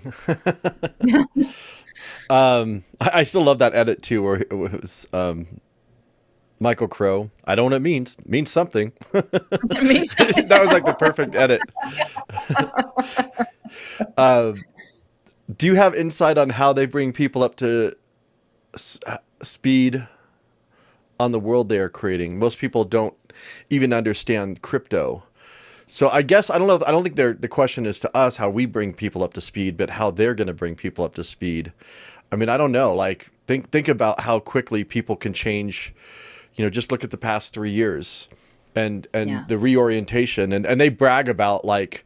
You know, I was just watching another Marc Andreessen thing recently, and he was just like, you know, ecstatic about like how amazing he's like, you know, quickly people could get used to just working from home and doing school from home and doing yeah. everything from home.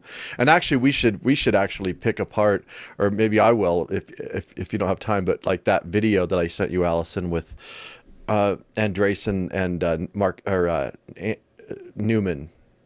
Uh, my Oh we, yeah, the WeWork guy. The WeWork because yeah, there's a new thing called Flow. That you know the WeWork. You think that oh, you have called like Flow? Oh yeah, wow, his his yeah Adam Neumann's oh. new company is called. That's Flow. pretty out in the open, isn't it? right, exactly. so, well, so that's the thing. You have Adam Neumann. There's a documentary on Hulu about we. So maybe with Flow, it's more like the slug, the slime mold than the ants, because like. I don't know, the ants flow. I would think that the slime mold would flow more than the ants. Yeah, I don't know, but they're basically getting into housing and making their your housing experience like amazing, you know, because it's gonna you're gonna live, you know, you're gonna live at home, you're gonna work at home, and you're gonna, you know, uh, so they're it's they're the getting server. into real estate, it's but it's it's racks. it's a continuation of what the We stuff was. So it's like almost like these things yeah. are set up to fail, but they they serve yeah. a function in terms of R and D, in terms of probably channeling money into other stuff and then also getting the you know the, these ideas out there i guess because you would think someone like um, adam Neumann, who did WeWork which was this supposedly this monumental fail uh, and then all of a sudden boom he's back doing another thing like i know like i've I get punished pretty harshly when I when I fail, even you know in in the in the in the business but sense. Once they understand, like that the actors, right? This idea right. that it's a spectacle, right. and that's that's why you know I, have I've said a you know it, has been a bit, but like this this book, The Magus, the John Fowles book, Fowles F O W L E S. It's a 1960s book, but essentially it is sort of like a mass psychological experiment that involves like a play, uh, a mask, actually M A S Q U E that that starts to blur reality and fiction and and and then towards the end there's some sort of you know crescendo where it comes into sort of more of a psychological interrogation. But that's that's really starting to be what it feels like especially with some of this ai stuff. And i know we had you know conversation about that but like a probing like a site a, a probing of your psyche for all of this stuff. Yeah. and and then once you realize that oh my gosh like most of the stuff you see is again not that none of it's real or that it's like totally false but it's total it's definitely engineered so that you're not you, you're supposed to it's like a magic trick. Pay attention to this and and while i do this over on the side right? You know and and that's what they're doing. Well i'm waiting for sam bankman fried's comeback we know it's coming. Um, maybe he'll come up he'll do the the digital commenting he'll say you're right like i should have just stuck with the the commenting the common good and he'll maybe he'll work with his parent his law school prof- professor parents on the digital democracy. Yeah. Something. I'm not doing money anymore, guys. I'm just going to do some democracy tokens. what would it take to get you to speak to my community? Um, I don't know, Allison. You want to say anything? We, we, you know, go ahead. I don't. I mean, I'm not sure where your community is. Are you in California? We're going to come to California. We are. We are going to be in California in April, May. Um, yeah. I mean, at this point, like the the the the speaking stuff, like I mean, uh, the online speaking, I, I'm just kind of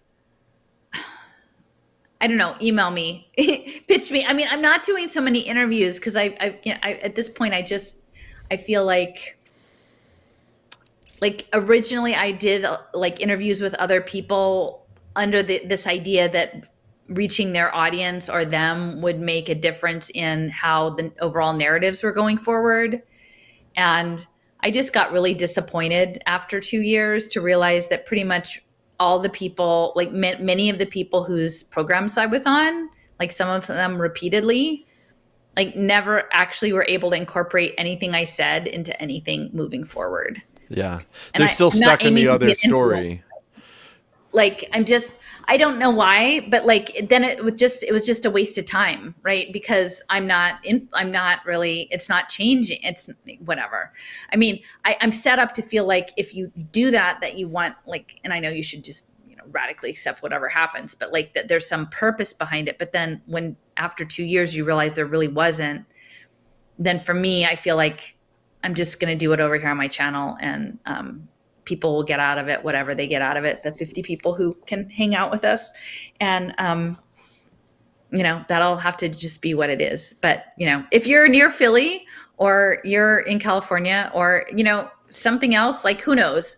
You know uh, you know things happen. Actually i will say on if for anybody who might be listening in who is in the New York City area, I am coming up to New York City um, to meet up with some friends who are presenting and uh, and anyway, so I'll be in like March fifth through the tenth or something like maybe not quite that long, but that the week of the fifth. Like so, if you're interested in the middle of the week and you want to hang out during the day, because I'm going to be doing stuff with them in the evening, but you want to do some intentions, like I was thinking maybe of going to the Lucis trust building or outside or maybe the Bloomberg philanthropy, some of the things that I'd been meaning to do a long time ago and I didn't do. So if, you know, here's a shout out if you're in New York and you want to hang out in the second week of March, uh, email me. Yeah. Um, cool. Well, uh, yeah. So, so yeah, reach out. Allison's got a contact e- email on her. On yeah, the, Sila, T I M P S I L A at protonmail.com. That's, or you can find it on the blog on the contact page. And um, cool. Yeah. Well, I know that you're you're tired, Allison. So um, do you want to? Kind of tired today. Yeah. yeah. No worries. But so, like again, uh, I really so I mostly I wanted to have this conversation because I want to surface this interconnection of uh, the Web three token engineering. Uh, quote unquote, you know, democracy innovations, gambling markets, and impact finance space and the cybernetics. Because I would I would think most people they don't really they're not they're not making the connections between and and then ultimately we didn't get to it in this one, but the connection of biology into all of that, the the linking of biophysics and um, with financial markets and betting um, because that that is the uh, somebody asked I put up the um, Eric Weinstein clip uh, on my channel last week, uh, both a, a, shorter eight minute clip and then a longer, maybe 20 minute clip.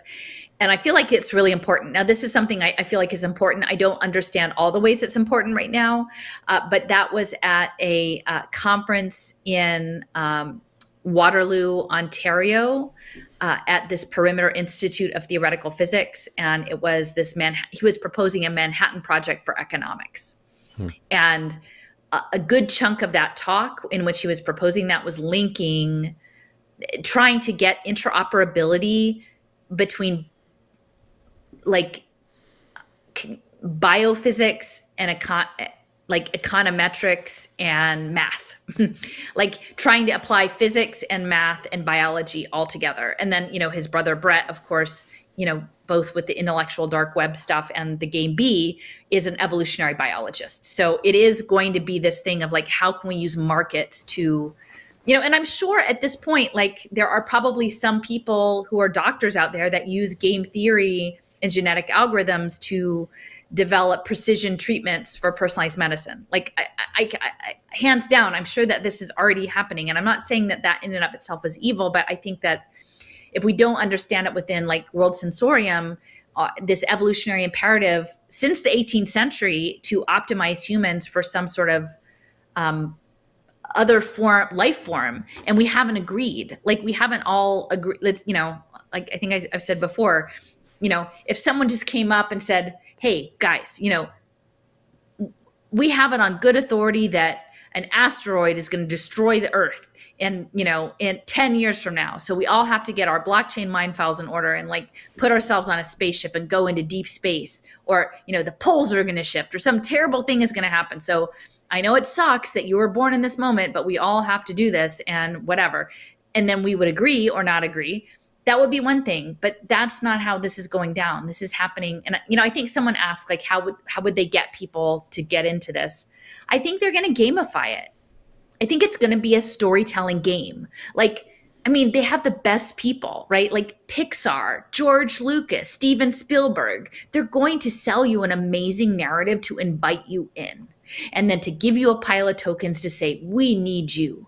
You know uncle sam needs you. The metaverse needs you. Web3 right? Like here's the game. And and like when you listen to what kevin werbach is saying he's saying the best games teach you how to play within the game so like the first stages the levels right. of the game are to have an intuitive interface that you learn through trial and error how yeah. the game works yeah the game is to learn and, the like, game initially the, yeah and initially like and if it's seamless if it's not too difficult you'll do it if it has the right incentives, right? If it has the right um, engineering of the tokens. Um, and to think, I mean, they've been working on this for probably 50 years, these games and game theory. So they they're pretty good at it. I mean, they've gamed a whole lot of people already. You know? Yeah. They're and and this is not even to mention like Hollywood and the simulation industry and Nvidia. They're good at it. So um, yeah, I yeah, think they'll totally. just invite you in through the game. Um. Oh, I was going to show you. I just for kind of a fun visual. I, I I went to uh, there's a place called Meow Wolf here in Denver. They have them in a few different places, but it's like a interactive art space. I actually have several friends who've got put some artwork in there, and um, but uh, so I, I, went I went to a show there, and I, I went to check it out recently. But they had a this interactive thing where there was like this light was following you as you walk around. So I grabbed a video. It's not a very good quality video, but I just I grabbed a video because it was a kind of a nice visual of. Uh, so you, I don't know if you can see oh, there, wow. but like when when you walk around, the light follows you around, and I was like, yeah, that's kind of what they're building in our world. You know, we're, we're, gonna have. Uh, your own bubble. Uh, oh wait, let me uh, switch it to here. That's another one. Yeah, but yeah, the, the, the light was interact. I mean, I've done like uh, I was a VJ for many years, so I've done a lot of a lot of stuff where you know the the light and the the video can interact with you can use cameras. But see, like I feel sensors. like some of that is going to be this new language. Like I think that there's ways of communicating like this stuff that's I don't know. Like I mean, even remember what what was it the Tom Cruise movie with the pre-crime Minority Report, right? And he's like up in front of a screen with these, you know, moving stuff around. Like I feel like there there's going to be ways that are beyond alphabetic language. Yeah. Definitely. Um anyway, so yeah, I think I think we that's a good stopping point. Um Yeah. Yep. So we'll, we're going to plan another follow up with Leo because, like I said, he has a lot of good um, more material. I know that he has a lot of stuff in a backlog of stuff that he's going to be putting out, and um, I do too. So please, like, um, I would say, yeah, I'm, you know, I'm really interested in feedback on the series that I have, the God's Eye View. It's like four p- parts so far. It's going to be maybe probably about 15 parts total, and um, you know, it's I have to do this because I, I feel really strongly like I'm driven to do it, but it's like it's nice to know that there are people out there who like are that it mean like I don't know. It's it's just it's it's challenging to put it out and then to not really know if anyone's getting what you're trying to say because for me it's a process. Like it's a back and forth. I don't have it dialed in. It's not like i'm an official journalist and i've got the thing and i've nailed down the case and i've got the hot scoop and i've you know you know breaking the story. It's more a, a, thinking out loud through really complicated concepts that i'm i'm not really equipped to but in the absence of other people doing it i'm kind of jumping you know. Not that there's no one else doing similar work um, but you know, it's I'm thinking through it out loud, and I would love to think through it out loud with some other people. So. Yeah. Great. Well, thanks a lot, Allison, and thank you all for joining in. And we'll do another one of these probably. I'm imagining within the next week because we have a lot of uh, other content here. So, um, yeah, tune in. We'll let you know. And then check out Allison's website, um, wrenchinthegears.com. And yeah, the it's God's Eye View is the this the name of the series. Yeah. It's it's Yeah. a it's a really great great series. So, anyways, thanks everyone.